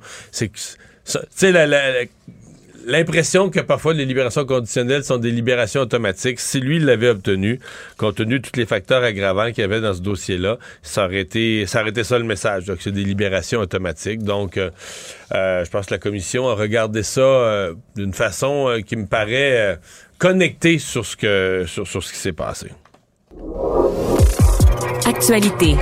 Tout savoir en 24 minutes la semaine dernière, alors que tu étais en vacances, Mario, on a décidé de revenir sur une énorme promesse du côté de la coalition Avenir Québec, l'abandon du troisième lien tel qu'était envisagé comme lien autoroutier entre Québec et Lévis. Et ça continue à faire des vagues. Je comprends que ça fait des vagues. Et c'est tellement, c'est tellement gros et grotesque comme, euh, comme recul. Oui, et ce, ce, grotesque est soulevé là, à multiples reprises, entre autres par le chef du Parti conservateur du Québec, Éric Duhem, qui a tenu une conférence de presse ce matin tout juste devant le bureau du député de la pelleterie, Éric Kerr, pour qu'il tienne sa promesse et démissionne. Parce qu'on se souviendra que M. Kerr, parmi toutes les promesses qui ont été répétées, répétées, que ce soit en campagne, avant ou après, par les, députés de la CAQ, M. Kerr était l'un des plus virulents. On se souviendra qu'il avait entre autres dit ben, qu'il se battrait jusqu'à la dernière goutte de sang. Mais mettons, que tu enlevais même les partis politiques. C'est un des plus ardents défenseurs du projet de troisième lien de toute la région de Québec. Oui. Et comme politicien, il avait mis son siège en jeu. Quand tu décides de mettre ton siège en jeu ben, et que la promesse se réalise pas, ben, tu décides de pas démissionner. Pas, qu'elle se réalise pas, elle, est comme abandonnée quelques mois après, à peine après les élections. Il y a quand même beaucoup de gens qui se demandent, OK, est-ce que durant la dernière campagne électorale, François Legault, Éric Kerr et compagnie croyaient vraiment encore à leur tunnel ou est-ce qu'eux-mêmes avaient des indications ben voyons, ça se fera jamais, mais là, on, peut pas l'enterrer avant les élections, donc on va faire semblant, on va faire semblant un autre six mois, puis après ça, on va enterrer ça. C'est l'impression que ça dégage, là. Et donc, pour, euh, écoute, c'est un cadeau du ciel pour Éric Duhem. Oui, absolument. Lui, déjà en plus, qui cherche à recruter ou du moins à faire élire un premier député à l'Assemblée nationale. Mais là, euh, il se sert d'un projet de loi qui a été déposé, entre autres, par Éric Kerr lui-même, en 2011, lorsqu'il représentait l'ADQ, sur la révocation d'un député. À ce moment-là, selon le projet, si une pétition récolte la signature de 50% des électeurs qui sont inscrits sur la liste électorale en moins de 60 jours, ben, le député perdrait son siège et il y aurait donc une élection partielle de déclencher. Donc, ils ont parti un site Internet, justement, pour récolter des signatures. Ils vont faire vraiment une opération dans la pelleterie avec des militants qui vont faire du porte-à-porte pour récolter des signatures, pour demander la démission de M. Kerr. Penses-tu que c'est une réelle possibilité qu'on trouve assez de signatures, Mario? Ben, euh, je pense qu'il démissionnera pas. Je veux dire, c'est, une telle loi n'existe pas, donc il ne serait pas obligé de le faire. Mais, symboliquement, par exemple. Non, mais il, est dans le pétrin. Là. Éric Kerr est dans le gros pétrin. déjà que ses dossiers d'informatique, de sécurité informatique, ça n'a pas été parfait depuis quelques mois, ça a été difficile. Euh, avec cette promesse-là, il est dans le pétrin. Et pour Éric Duhem, c'est gagne-gagne, parce que si euh, euh, le plus probable, c'est qu'Éric Kerr va rester. Donc, ils vont faire d'Éric Kerr une, tête de turc, ils vont taper sur lui tout le temps. Mais imaginons le scénario où Éric Kerr euh, démissionne, que ça, ça, se complique, puis qu'il est toujours dans la controverse. Ben, c'est une circonscription vraiment rêvée pour Éric Duhem pour se faire élire. Mais Et où il y a des réelles chances aussi de l'emporter. Ah, d'excellentes chances. À mon avis, avec le dossier du troisième lien abandonné, il y aurait d'excellentes chances de se faire élire. Donc, c'est gagnant-gagnant. Mais tu vois, le... Éric Duhem, lui, c'est comme s'il fait signer la pétition dans l'esprit de ce qu'Éric Kerr avait déposé comme projet de loi. Mais le PQ, eux, ils ont déjà promis qu'ils vont redéposer un projet de loi qui va dans le même sens, qui va reprendre les mêmes termes que celui d'Éric Kerr. Donc, sur la révocation d'un député, quand un député euh, manque à sa parole ou un engagement à ce point, qu'on puisse euh, faire signer justement, avoir un processus de révocation, faire signer une pétition. Donc, euh, non, Éric Kerr va avoir des mauvaises semaines. Il y a, déjà des, des, semaines difficiles inscrites devant, devant lui. Mais il n'y a pas que les conservateurs provinciaux qui se mêlent du dossier du troisième lien, conservateurs au fédéral également, de par la bouche de leur chef, Pierre Poilièvre, qui envoie une mise en garde à François Legault dans sa première réaction sur tout ce dossier-là. Il a affirmé qu'un gouvernement conservateur prochain ne mettrait pas un seul sou dans le financement d'un troisième lien Québec et Lévis si on n'a pas des automobilistes qui peuvent circuler dans ce tunnel-là. En gros, c'est presque l'opposé de, de, ce que disait Justin Trudeau sur le troisième lien, qui lui voulait pas financer un projet autoroutier, mais le financerait s'il y avait une partie transport en commun. En fait, finançait juste le transport en commun. Donc là, présentement, dans l'état actuel des choses, les libéraux seraient prêts à le financer, Mais plus les conservateurs. Mais plus les conservateurs. Donc, c'est la mise en garde que M. Poiliev s'est pas gêné pour lancer, justement, au, du côté de François Legault. Il aurait utilisé une rhétorique qui est très propre à lui, là, parler des woke, des libéraux et de la gogos du plateau Mont-Royal qui font la guerre contre l'auto, euh, rappeler qu'il y a une incohérence entre les grands centres qui veulent leur transport en commun et le reste des régions, euh, parler du Parti libéral qui serait déconnecté, mais vraiment veut peut-être venir faire le plein aussi d'électeurs au Québec, quoique c'est déjà des régions qui sont, règle générale, là, au, au fédéral du moins, tout assez ce qui est autour, Tout ce qui est autour du tunnel, là, ou de, de l'éventuel projet de tunnel, c'est déjà des circonscriptions qui appartiennent aux conservateurs. Mais euh, sur le fond, il reste que là, euh, Pierre Poilievre fait exactement ce qu'il reprochait à Justin Trudeau. Parce que Pierre Poilievre disait à Justin Trudeau, toi, t'imposes ta vision au Québec. Québec a un projet de tunnel, puis Québec l'a défini selon ses, ses normes et sa vision, puis toi, tu devrais le financer et non pas imposer ta vision du transport en commun uniquement. Mais là, en imposant que lui, il financerait pas si c'est du transport en commun, euh, ben là, Pierre Poliev fait exactement ce qu'il reprochait à Justin Trudeau. En d'autres termes, lui dit ben moi, euh, si, si le projet correspond pas à ce que j'espère, je respecte pas la volonté de la province, je, respecte pas la volonté du Québec, je ne financerai pas. Je vais boycotter sur le plan financier, je vais boycotter le projet. Donc, en ce qui me concerne, c'est exactement, le Parti conservateur fait exactement ce qu'il reprochait à Justin Trudeau, mais on comprend que politiquement, ils veulent se positionner. Ils en font une question de, que, le gouvernement Legault a comme plié devant le mouvement anti-automobiliste, puis qu'eux, ils défendent le droit des automobilistes. Tout savoir en 24 minutes. Ben, parlant d'automobilisme, Mario, continuons à enchaîner. Euh, il y a des éléments du paysage québécois routier qui risquent d'être là moins longtemps, toujours, toujours aussi présents, mais peut-être moins longtemps. Les fameux cônes orange. Québec va désormais ramasser ces beaux petits éléments coniques. On, a, une politique du cône. On a une politique du cône. On parle de 72 heures d'inactivité sur un chantier. Et donc, on risque de les enlever, de les remplacer à ce moment-là par des plus petits cônes dans les zones urbaines dès qu'on juge que c'est possible. C'est la ministre Geneviève Guilbeault, ministre des Transports, de la Mobilité durable, qui en a parlé aujourd'hui devant les membres du milieu du transport montréalais. Parce qu'il y a déjà quelques semaines, on se souviendra, la ville de Montréal, elle s'engageait à laisser une période de 24 heures après la fin d'un chantier pour tout ramasser, les cônes orange partout. La ministre Guilbeault, elle a jugé que ce serait peut-être un délai un peu irraisonnable, que ça prendrait plutôt en bas de 72 heures comme, euh, comme fenêtre, disons, qu'on pourrait se donner. Mais les cônes orange vont être ramassés, même si, Mario, les chantiers sont pas terminés. Sur 72 heures d'inactivité sur un chantier, on veut venir faire le ménage, enlever les cônes, puis est en zone urbaine, les remplacer par des plus petits cônes. Donc, on risque quand même de voir du mais les plus petits cônes, c'est comme, les poteaux, euh, il y a ça dans d'autres pays. C'est juste un poteau comme blanc et euh, orange. Oui, comme ligné euh, réfléchissant. C'est ce que c'est ce qu'on aimerait installer là, pour réduire. Si on les voit moins, Mario, il y en a moins physiquement des, des. C'est peut-être ça la logique. Il y a une certaine prise de conscience quand même d'un laisser-aller, d'un manque de respect pour les automobilistes. Euh, je prends ça positivement. Je reste, moi, dans l'idée, par exemple, que l'idéal, ce serait qu'on travaille. C'est que les chantiers, il faut que tu les fasses, faut que tu les finisses. Là. Euh, que tu changes la nature des comptes. Moi, c'est une des choses qui me choque.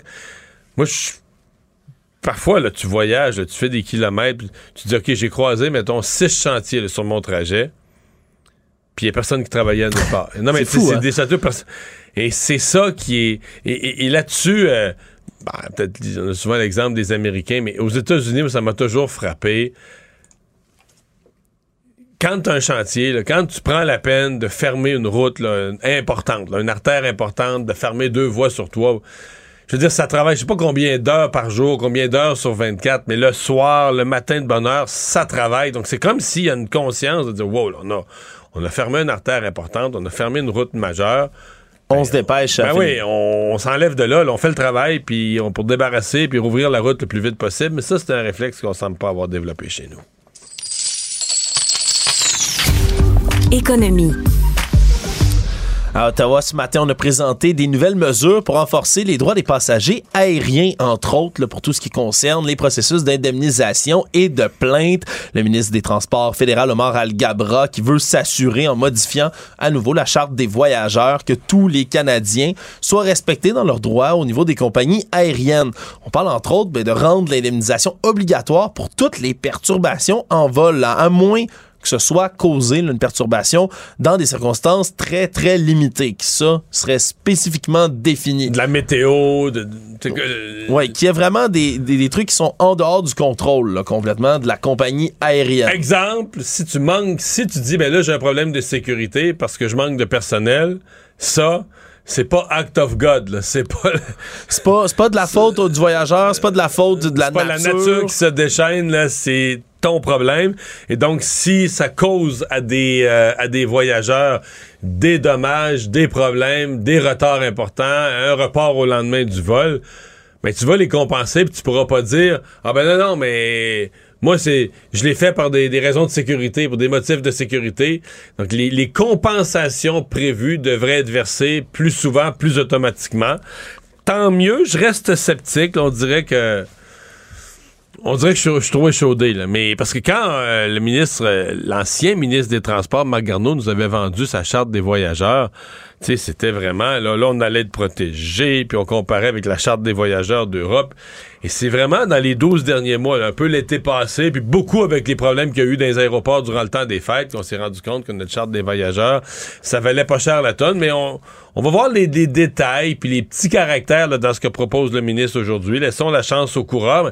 Mais de l'avis de tous les experts, c'est certainement une amélioration avec ce qui existait avant. Oui, puis on va avoir aussi là, là-dedans ben, des normes de traitement qui sont rendues obligatoires. là. On parle entre autres de distribuer de la nourriture et de l'eau. Il y a des perturbations. En vol. part pas, Si là. l'avion part pas, tu sais, c'est niaiseux comme point à amener, mais ça a de l'air qu'il faut l'inscrire dans le charte des voyageurs, sinon les transporteurs aériens ne vont pas le faire de facto.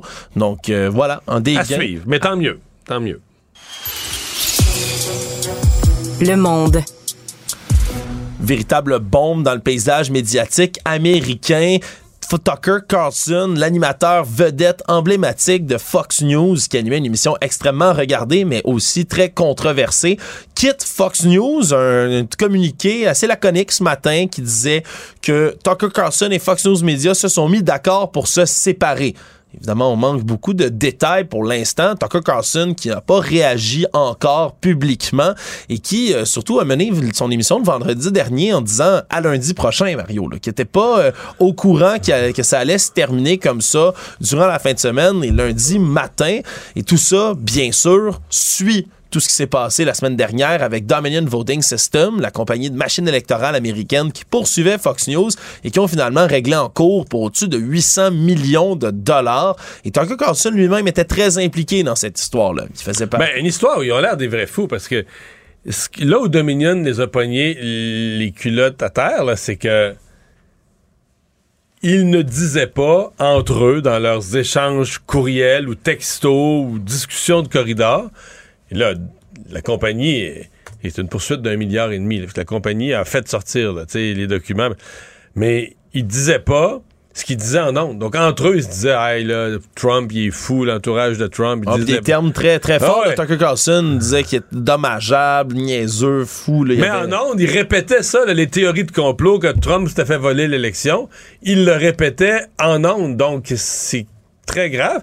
Et, et- et c'est là-dessus qu'ils se sont fait prendre, parce que cette compagnie-là, ils ont dit, ils ont répété les messages de Trump, que la compagnie était biaisée, qu'on volait des votes. volait des votes aux républicains. Alors que eux, la compagnie, Hey, nous, c'est la, la, la valeur de notre business que vous attaquez. C'est, t'as une compagnie de votation. Imagine si la compagnie est pas fiable. Oui, absolument. là, c'est 787 millions de dollars. La poursuite, US, réglé. ouais. Ouais, c'est un milliard en canadien, mettons. C'est c'est de l'argent, c'est beaucoup, beaucoup d'argent. Et là, que Tucker Carlson parte alors qu'il avait une des émissions les plus vues au sein de Fox News, son émission à 8 heures, euh, c'est tout un choc. On verra qu'est-ce qui va arriver pour la suite pour Tucker Carlson, là, qui... euh, quand même, là, position euh, très controversée dans plusieurs occasions. Je rappelle qu'il il était en train de produire avec Fox News, avait annoncé la semaine dernière, faire un documentaire intitulé Au Canada sur notre dictature ici au Canada. Mario, je pense, je sais pas si t'étais au courant qu'on vit dans une dictature brutale et. Carlson a dit en ondes quand même qu'il espérait quasiment que l'armée américaine allait envahir et attaquer le Canada. Oui, vraiment. Des propos qui étaient extrêmement dérangeants à voir si par la suite, ben, il se retrouvera une position ailleurs ou même trouvera, euh, il y a des rumeurs Mario, qui parle, qui pourrait peut-être se lancer comme colistier à Donald Trump dans sa course. Monsieur Trump qui n'a pas en ce moment de, personnage à la vice-présidente. Et je dis également que du côté de CNN, c'est un autre choc aussi. Don Lemon, un autre animateur qui est là depuis 17 ans, lui s'est fait montrer la porte. faisait le matin, là. Hein? Oui, donc ça, ça, bouge beaucoup dans les réseaux claviers américains. Et rapidement, est-ce qu'on vient de changer le pays le plus populeux du monde ou on va changer? D'ici la fin du mois, donc d'ici quelques jours, ça devrait être annoncé officiellement, l'Inde va dépasser la Chine comme pays le plus peuplé du monde, atteindre 1,425 milliards d'habitants, estimation de l'ONU, parce qu'il n'y a pas eu de recensement en Inde depuis 2011, donc ça pourrait être encore plus de monde que ça. Résumer l'actualité en 24 minutes, c'est mission accomplie. Tout savoir en 24 minutes. Un nouvel épisode chaque jour en semaine. Partagez et réécoutez sur toutes les plateformes audio. Disponible aussi en audiovisuel sur l'application Cube et le site cube.ca. Une production Cube Radio. Pendant que votre attention est centrée sur cette voix qui vous parle ici, ou encore là, tout près ici, très loin là-bas, ou même très, très loin, Celle de Desjardins Entreprises est centrée sur plus de 400 000 entreprises partout autour de vous. Depuis plus de 120 ans, nos équipes dédiées accompagnent les entrepreneurs d'ici à chaque étape pour qu'ils puissent rester centrés sur ce qui compte, la croissance de leur entreprise. Parce qu'en immobilier, pour être à son affaire, suivez les conseils de nos experts. Via Capital, les courtiers immobiliers qu'on aime référer. Bonne écoute. Mario Dumont. Rationnel et cartésien, il peut résoudre n'importe quelle énigme les yeux fermés.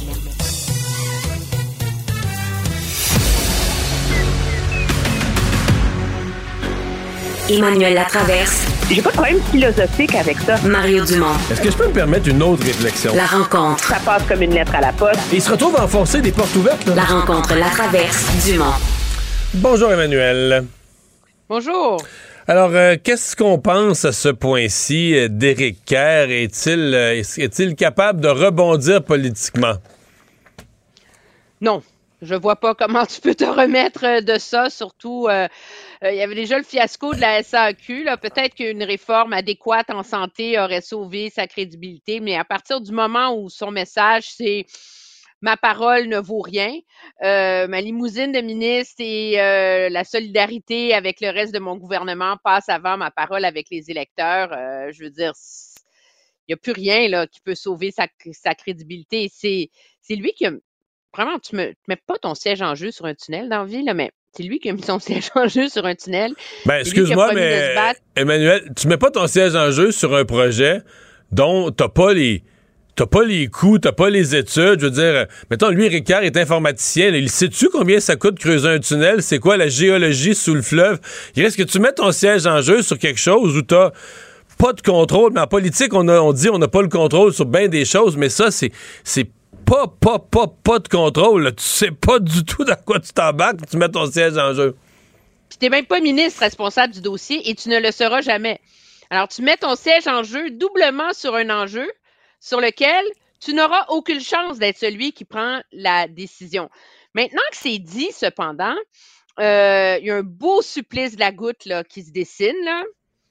Ça illustre dans mon esprit deux choses. De un, c'est l'espèce de petite séquence qu'on avait imaginée au gouvernement. On coule ça mardi, mercredi, le monde encaisse le choc, jeudi, euh, la, miraculeuse Geneviève Guilbeault va sauver la sauce en arrivant avec ses gros cahiers et nous citant des études, nous citant partiellement des études qui, dans le fond, disent le contraire de ce qu'on veut leur faire dire. Je ne sais pas qui a pensé à ça, mais c'est comme si on n'a pas pensé au lendemain. Et là, tu dis, qu'est-ce qui fait le gouvernement avec Éric Kerr? Je veux dire, tu le laisses démissionner, mais d'un, il ne démissionnera pas, là, il ne veut pas démissionner. Mais plusieurs disent M. Legault doit euh, le congédier à la première occasion. Mais M. Legault va congédier son ministre Kerr. Parce qu'il a été solidaire de, de, sa décision, hein? Parce que M. Kerr a été solidaire d'une décision que M. Legault a prise envers et contre tout. Je veux dire, c'est, c'est, c'est ubuesque, cette situation-là. Je veux dire, ça ne s'invente pas au-delà du fait que lui devrait respecter sa parole. Puis ça vient servir sur un plateau d'argent. Tu sais, c'est comme euh, Éric Kerr va être au début de ce deuxième mandat de la CAQ, ce que la pandémie a été à Éric Duhem. Là. Je veux dire, c'est comme les mesures sanitaires bis. Là. On vient de donner à Éric Duhem une tribune extraordinaire pour euh, mousser son parti, mousser sa crédibilité euh, et pour euh, devenir la l'opposition finalement officielle, Ouais. si on veut, dans ce dossier-là juste- au, au Ouais. gouvernement. Tu sais. C'est ça. Je, je sais pas où ça va, où ça va nous mener, mais pour euh, pour Éric Duhem, c'est tombé du ciel. Il y a de la matière pour lui pour plusieurs jours euh, d'avance. Euh, brouillard aujourd'hui autour d'une étude, évidemment de l'IRIS, là, qui est contre tout ce qui est privé, qui est un institut très à gauche, mais qui vient dire que les cliniques privées euh, qui font beaucoup de chirurgie présentement pour essayer de réduire les, les- les listes d'attente, baisser les listes d'attente, euh, ben que ça coûterait beaucoup plus cher que ce qu'elles coûtent dans le public. Moi, j'ai regardé l'étude. J'avoue que je j'en ai même pas parlé vraiment en ondes là, comme d'une étude aujourd'hui. Je suis pas certain Ben, que ce soit méthodologiquement euh, bien bâti. Ben, c'est pour ça que je veux en parler. Je trouve que ça soulève de manière intéressante ce débat qu'on n'a pas sur le privé. Tu te réveilles le matin, tu lis tes journaux, tu dis Ah, c'est effrayant, les chirurgies au privé, ils coûtent deux fois plus cher, euh, ils ont les chiffres, euh, finalement, tout ça, ça va servir à enrichir euh, des compagnies privées, l'argent, tu sais, c'est comme, c'est noir et blanc, là, quand tu lis ça. Mais quand tu tu t'intéresses au fin fond, mais la réalité, là, pour le bénéfice de nos auditeurs, c'est qu'en évaluant les coûts du privé, ils n'ont pas évalué les coûts de la même façon des deux côtés. Fait que c'est vraiment un cas de comparer là, des carottes puis des patates. Là. Parce que en évaluant les coûts privés, ils tiennent compte des frais d'immobilisation, construire la salle, la salle d'opération, tout l'équipement qu'il y a dedans. Puis ça, ils n'en tiennent pas compte au privé. Parce que parce qu'au public, ils disent, euh, ben là, l'hôpital, il est, l'hôpital, il est là, la salle est là, tout est déjà là. Ouais, mais là, c'est parce que tu peux Ben pas. oui, mais là, c'est parce qu'il a fallu le construire, puis juste rappeler aux gens qu'il y a 20 milliards dans les immobilisations du gouvernement. Mais mieux que ça, ce qui est intéressant, c'est que quand on a lancé cet exercice-là à l'époque, ça avait fait beaucoup jaser. Puis quand les premières données préliminaires étaient arrivées, euh, l'élément, les, médecins qui avaient participé à l'étude, donc des médecins qui travaillaient, par exemple, à Sacré-Cœur ou à Charlemagne ou ailleurs, puis quand il y avait des plages horaires disponibles dans ces cliniques privées-là, ben, ils envoyaient des patients qui traînaient sur des listes d'attente. Tous les médecins étaient unanimes à dire que dans le privé, ils réussissaient à faire, ils étaient 20 à 40% plus productifs. Donc, au lieu de faire deux, trois chirurgies dans une journée, ils en faisaient euh, 7, 8, 9. tu sais. Alors là, tu dis, ben finalement, il y, a une vra- il y a un vrai débat à avoir autour du rôle du privé en santé. Pourquoi, à certains égards, le privé est plus efficace ou ne l'est pas? Mais moi, ce que je remarque cependant, c'est que c'est un débat qui est important. Euh, parce qu'on on, on fait le choix que le gain de productivité, le fait de lutter contre les, les attentes, parce qu'il y a quand même 150 000 personnes qui sont faites euh, opérer Ben depuis ouais. les lendemains, depuis la pandémie là, dans ces, dans ces cliniques-là. Donc, c'est non négligeable. Que ça, ça mérite d'enrichir une corporation. Ça mérite une prime, tu sais, euh, capitaliste. Euh, Est-ce que c'est juste? Est-ce que c'est pas juste? Euh, je pense que la façon dont la manchette autour de ce truc-là a été présentée illustre à quel point, malheureusement, quand on parle du privé en santé, on est encore dans un débat de dogme où il y a les anti-privés, il y a les pro-privés, puis où finalement, comme citoyen ou même comme analyste, c'est très difficile de se faire une opinion informée à ce sujet-là. Puis alors que le gouvernement est dans sa grande refonte du système de santé avec euh, Santé Québec, puis la nouvelle agence, puis tout ça, mais il y a un pan important de ça qui est ce, ce- cette soupape du privé dont on parle pas, qui est comme prise pour acquis, puis dont on ne sait pas si ça va devenir un modus operandi du réseau. Tu, sais, tu pourrais dire dorénavant, tout- toutes les chirurgies d'un jour, on fait ça au privé, là, Les hôpitaux vont faire les, les cas complexes. euh, y a- Mais ça, on ne l'a pas, ce, ce Ouais. débat-là, parce qu'on présente des, demi-chiffres, des demi-vérités, puis on ne sait plus trop comment s'y retrouver. À suivre. Emmanuel, merci. Au, Au revoir, demain.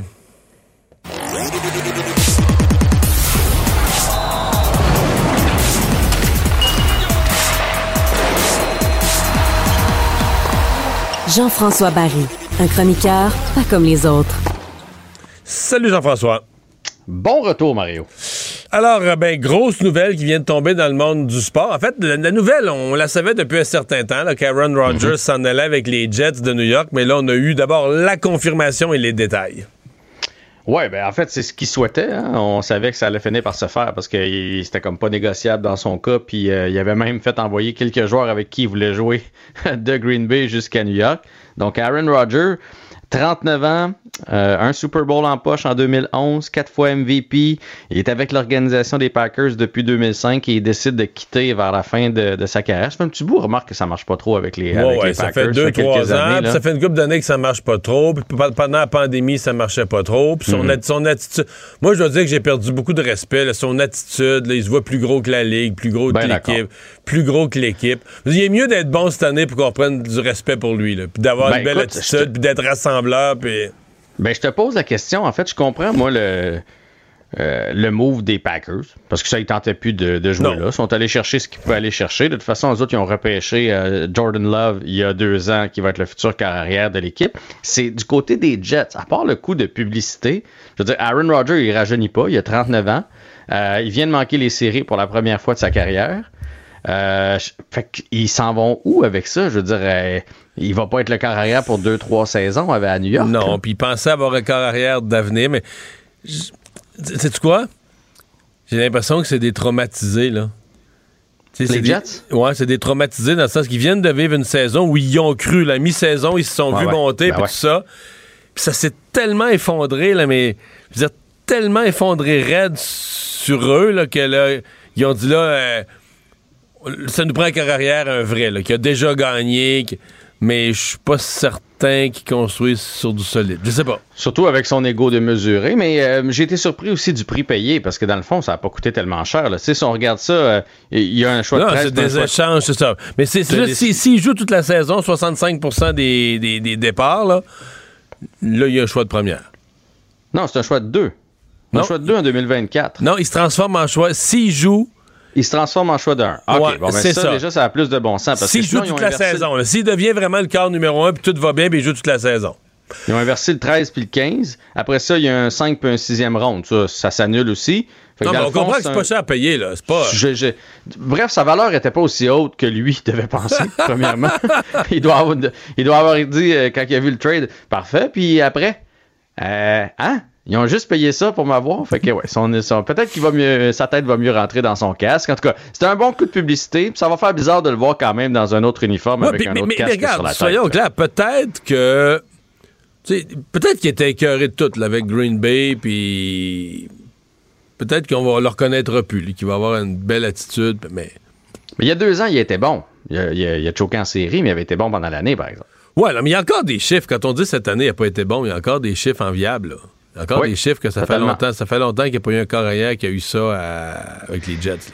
Et les corps arrière, euh, tu sais, pensons euh, à Tom Brady. Euh, là, j'ai oublié le nom de celui qui était avec les Saints, qui a duré pendant très très longtemps. euh, Ah, euh, Joe, euh, voyons, euh, voyons. en tout cas. Qui a gagné le Super Bowl, il a gagné le Super Bowl Oui. au Superdome l'année après Katrina, là. Bref, je veux dire, les corps arrière. Drew Brees, Drew Brees. C'est ça, ils, ils sont capables de, de, de toffer longtemps, de durer longtemps, puis de passer la quarantaine. Fait qu'on verra bien pour euh, Aaron Rodgers. Non, c'est parce que généralement, c'est qu'un corps rendu dans cet âge-là, ben, tu veux qu'il soit. Mettons, Drew Brees, là, c'était l'exemple du gentleman, le rassembleur, Ouais, ouais. puis tout ça. Ben, Tom Brady, j'étais moins sûr cette année. Tu sais, à un moment donné, Ah, c'est la, gro- la grosse tête, ça devient, ça devient tough pour les autres, là. Ouais. Mais cette année, quand Gisèle est partie, là, ça a tout changé. Gisèle le grandait, je pense. Peut-être, peut-être que t'as raison. Bon, parle-moi des séries éliminatoires. Euh, il nous reste une minute et demie. J'ai commencé à suivre ça un petit peu, mais c'est des méchantes séries à date, là. hein? Ah, des méchantes séries, c'est très serré partout. Ça brasse, Mario. Là. Autant en, en saison, le hockey est rendu plus propre. Euh, il n'y a plus de coups vicieux. Des agitateurs, ça existe presque plus. Mais là, en série, il y en a. Là. Et ce soir, le match à surveiller, c'est les Maple Leafs contre le Lightning de Tampa Bay. Il y a eu plusieurs coups salauds. Bunting est toujours suspendu du côté euh, des Leafs. Chernak est toujours euh, sur les lignes de côté à cause d'une commotion cérébrale. Dernier match. les entraîneurs, tout le monde saillit, les directeurs ben, T'as as vu Kyle Dubus de sa loge de sa loge en guirlandais des partisans de Tampa Bay lors du dernier match. Je veux dire, ça, ça avait pas de classe, là. Je veux dire, il se posait. Tu verrais pas un Kem Neely à Boston faire ça, là. Je veux dire. Bref, il y a une série là. Fait qu'on va suivre ça ce soir. Ça serait surprenant que le Lightning en perde une troisième de suite, quoique Vasilevski est méconnaissable. Vasilevski est le pire gardien de la Ligue présentement parmi les gardiens réguliers, ceux qui ont trois départs et plus. Je, disais quelqu'un qui disait peut-être que les Leafs ont trouvé le, secret Vasilevski. Hey Jean-François, on suit ça, on s'en parle demain. Salut. Pendant que votre attention est centrée sur cette voix qui vous parle ici, ou encore là, tout près ici, très loin là-bas, Celle de Desjardins Entreprises est centrée sur plus de 400 000 entreprises partout autour de vous. Depuis plus de 120 ans, nos équipes dédiées accompagnent les entrepreneurs d'ici à chaque étape pour qu'ils puissent rester centrés sur ce qui compte, la croissance de leur entreprise. Parce qu'en immobilier, pour être à son affaire, suivez les conseils de nos experts. Via Capital, les courtiers immobiliers qu'on aime référer. Bonne écoute. Mario Dumont le seul atlas dont vous avez besoin. Autrement dit, Cube Radio.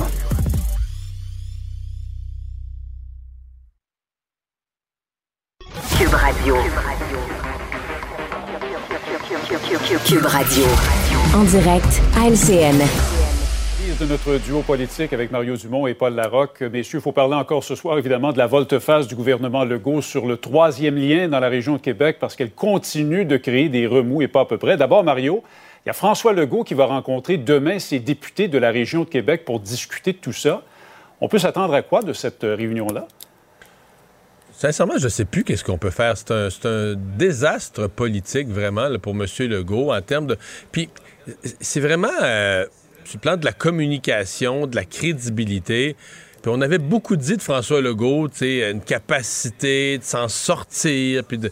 Mais il y avait toujours une espèce de notion de bonne foi. Tu sais, le gars, bon, il a voulu faire quelque chose de bien, mais ça n'a pas marché, il recule, puis il a l'honnêteté de dire, regarde, là, ça marche pas, puis on s'ajuste.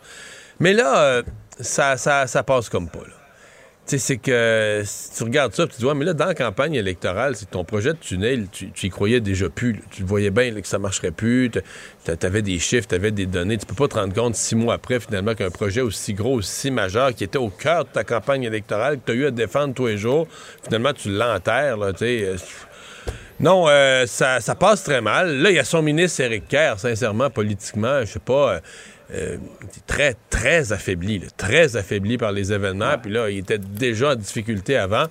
Donc, qu'est-ce qui reste à dire? Puis là, on voit, ben, on voit saliver les Éric Duhem, le Parti québécois, les partis d'opposition qui s'en donnent à cœur joie. Puis ils n'ont pas fini sur le dos de la CAQ avec ce dossier-là. On va certainement en entendre parler lorsque l'Assemblée nationale va reprendre ses activités. Mais Paul, j'aimerais t'entendre là-dessus. Qu'est-ce que, peut faire M. Legault demain pour essayer de rebâtir les ponts, non, seulement avec les membres de son caucus qui sont très déçus de cette décision, mais aussi avec les électeurs de la région de Québec qui ne euh, sont pas de bonne humeur euh, après le gouvernement? premier objectif pour François Legault, c'est de maintenir euh, la cohésion dans, son équipe qui, est, mise à mal. La, pression est forte. Donc, quoi faire? Va probablement les écouter, ensuite les dorloter et possiblement s'excuser lui-même, ce que Bernard Drinville a fait euh, dès le départ, mais pas, pas euh, François Legault comme tel. Bon, c'est clairement la première crise qui secoue ce, gouvernement. Je me suis rappelé, euh, Mario et Raymond, bon, c'est pas la première crise qui secoue un gouvernement à Québec. Je me suis rappelé, j'y étais, j'arrivais à Québec à l'époque, 84, René Lévesque invite les Québécois à appuyer Brian Mulroney au fédéral, le beau risque Six ministres quittent le gouvernement euh, de, de, René Lévesque. Euh, plus tard, Robert Bourassa, la loi, la crise sur la linguistique, loi 178, Mario va s'en rappeler. Trois ministres anglophones qui, qui, claquent la porte. Plus près de nous, Jean Charest, conflit étudiant, loi spéciale. Lynn Beauchamp euh, a quitté. Mais il y a aussi, je me suis rappelé, Pauline Marois. C'est drôle parce que c'est un autre dossier de Québec. Pauline Marois, dans l'opposition, a appuyé le, le, projet du centre Vidéotron ouais. de, de, Jean Charest sans en parler à ses députés, sans en parler à son caucus. Tiens, tiens, petit parallèle avec euh, aujourd'hui. Euh, il y avait eu quoi, là, de mémoire, quatre, quatre euh, députés qui avaient quitté, dont Lisette Lapointe. C'est ça, hein, quatre qui avaient quitté. Pierre Curzi, Louise Baudouin et euh, Ossan. Euh, Jean-Martin Ossan avait, avait, quitté aussi. Ça avait été très, très dur pour Mme Marois. Ben, Raymond, je ramène ça à, à aujourd'hui. Donc, Premier objectif à court terme pour François Legault, maintenir la, la, cohésion. On se disait, bon, dans, le cas des gouvernements, des ministres qui avaient quitté, c'était des questions idéologiques profondes qui étaient en cause. Cette fois-ci, c'est un projet. Mais en même temps, le tunnel, c'est un peu le ciment des caquistes dans, dans la région de Québec. On, touche à des fondements. C'est pas juste euh, du béton, des, sacs de béton. Là. Euh, on, parle d'un projet qui, euh, était au cœur de l'implication politique. Donc, euh, les risques sont grands pour M. Legault. les risques sont grands. Enfin, Perdra-t-il les députés? On ne le sait pas. Euh, mais euh, il y a un risque qui est sur la table, clairement. Tu as parlé de, M. Kerr, euh, Mario. Est-ce qu'il va réussir à s'accrocher, lui qui est directement visé, là, plus que jamais, depuis aujourd'hui, par Éric Duhem du Parti conservateur? Il, M. Duhem parle carrément de pressions qui seront insoutenables pour le forcer à démissionner. D'abord, il n'y a rien qui peut le forcer à démissionner comme tel, dans le sens que nos lois sont ainsi faites qu'un député, jusqu'à la prochaine élection, s'il reste en poste, s'il reste en poste. La question, c'est est-ce que tu deviens une espèce de loc politique, quelqu'un qui a plus de valeur politique, dont on sait qu'il va être battu dans son comté, c'est juste qu'il reste là. il attend, puis il se représentera pas. Est-ce qu'il veut rester dans cette espèce de position de grande faiblesse? Mais pour Éric Duhem, aujourd'hui, c'est gagnant-gagnant. Parce que si Éric Kerr reste, ben, il va lui taper dessus, il va devenir la tête de Turc, l'exemple du gars qui a pas de conviction, puis qui met sa limousine devant ses principes. C'est infini. Tu, peux en parler, tu peux faire du millage là-dessus à l'infini. Mais si jamais euh, Éric Kerr se décourageait et décidait de partir, hey, c'est la circonscription rêvée pour Éric Duhem. Là. Ses chances mmh. de gagner seraient ouais. excellentes. Donc, pour Éric Duhem, c'est vraiment c'est un c'est un tombé du ciel. C'est un cadeau tombé du ciel que cette, euh, ce, ce, ce volte-face.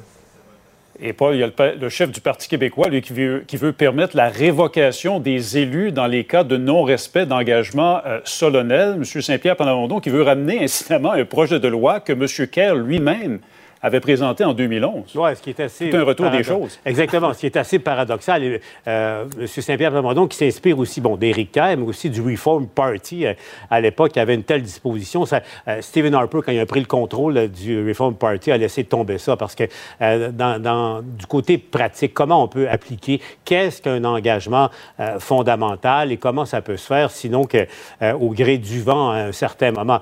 c'est genre de, de, projet de loi, M. Kerr l'avait compris. De, dans l'opposition, c'est facile de le promouvoir. Euh, ensuite, quand on est au pouvoir, auprès des portes du pouvoir, ça devient plus euh, compliqué dans le monde réel. Voilà. Un mot en terminant, Mario, sur Pierre Poilievre, le chef euh, conservateur au fédéral, qui lance un avertissement à François Legault. Il dit qu'un gouvernement conservateur ne financerait pas un troisième lien si les automobilistes étaient exclus du projet. Ouais. Surpris de voir M. Poliev se mêler de ce dossier-là? Ben, C'est-à-dire que politique, là, on comprend, en termes de positionnement politique, il veut jouer la carte du gars qui, qui plie pas devant le mouvement anti-automobiliste, etc. Je comprends ce qu'il fait. Mais par contre, en faisant ça, il fait aujourd'hui exactement ce qu'il reprochait à Justin Trudeau, là, imposer la vision fédérale. Dire, regarde, si tu respectes pas ma vision fédérale, toi, le gouvernement du Québec, je te finance pas. C'est ce que les conservateurs reprochaient à Justin Trudeau il y a quelques mois à peine. Le mot de la fin, Paul, là-dessus? Oui, c'est un peu euh, incompréhensible que M. Poilier avait senti le besoin de, euh, de se mêler euh, de ça. Qu'est-ce que ça ajoute? dans le débat au Québec, qu'est-ce que ça ajoute? Ces députés, ils viennent tous du coin de Québec. Euh, J'essaie de voir les gains qu'il peut faire au plan. Si c'est un calcul politique, peut-être, bon, il plaît à sa base dans l'Ouest, mais, euh, mais au Québec, je suis pas sûr que c'est très populaire comme, comme idée. Paul Larocque, Mario Dumont, merci, messieurs. Au revoir. Salut, Raymond. Ah, voilà, c'est ce qui euh, met un terme à notre émission du jour. Euh, gros merci d'avoir été euh, des nôtres. on a fait de notre mieux pour vous résumer cette journée extrêmement chargée en actualité. Et puis, ben, ce soir, faites pas comme Madame Chantal, criez pas après vos enfants. Bonne soirée à demain. Cube Radio.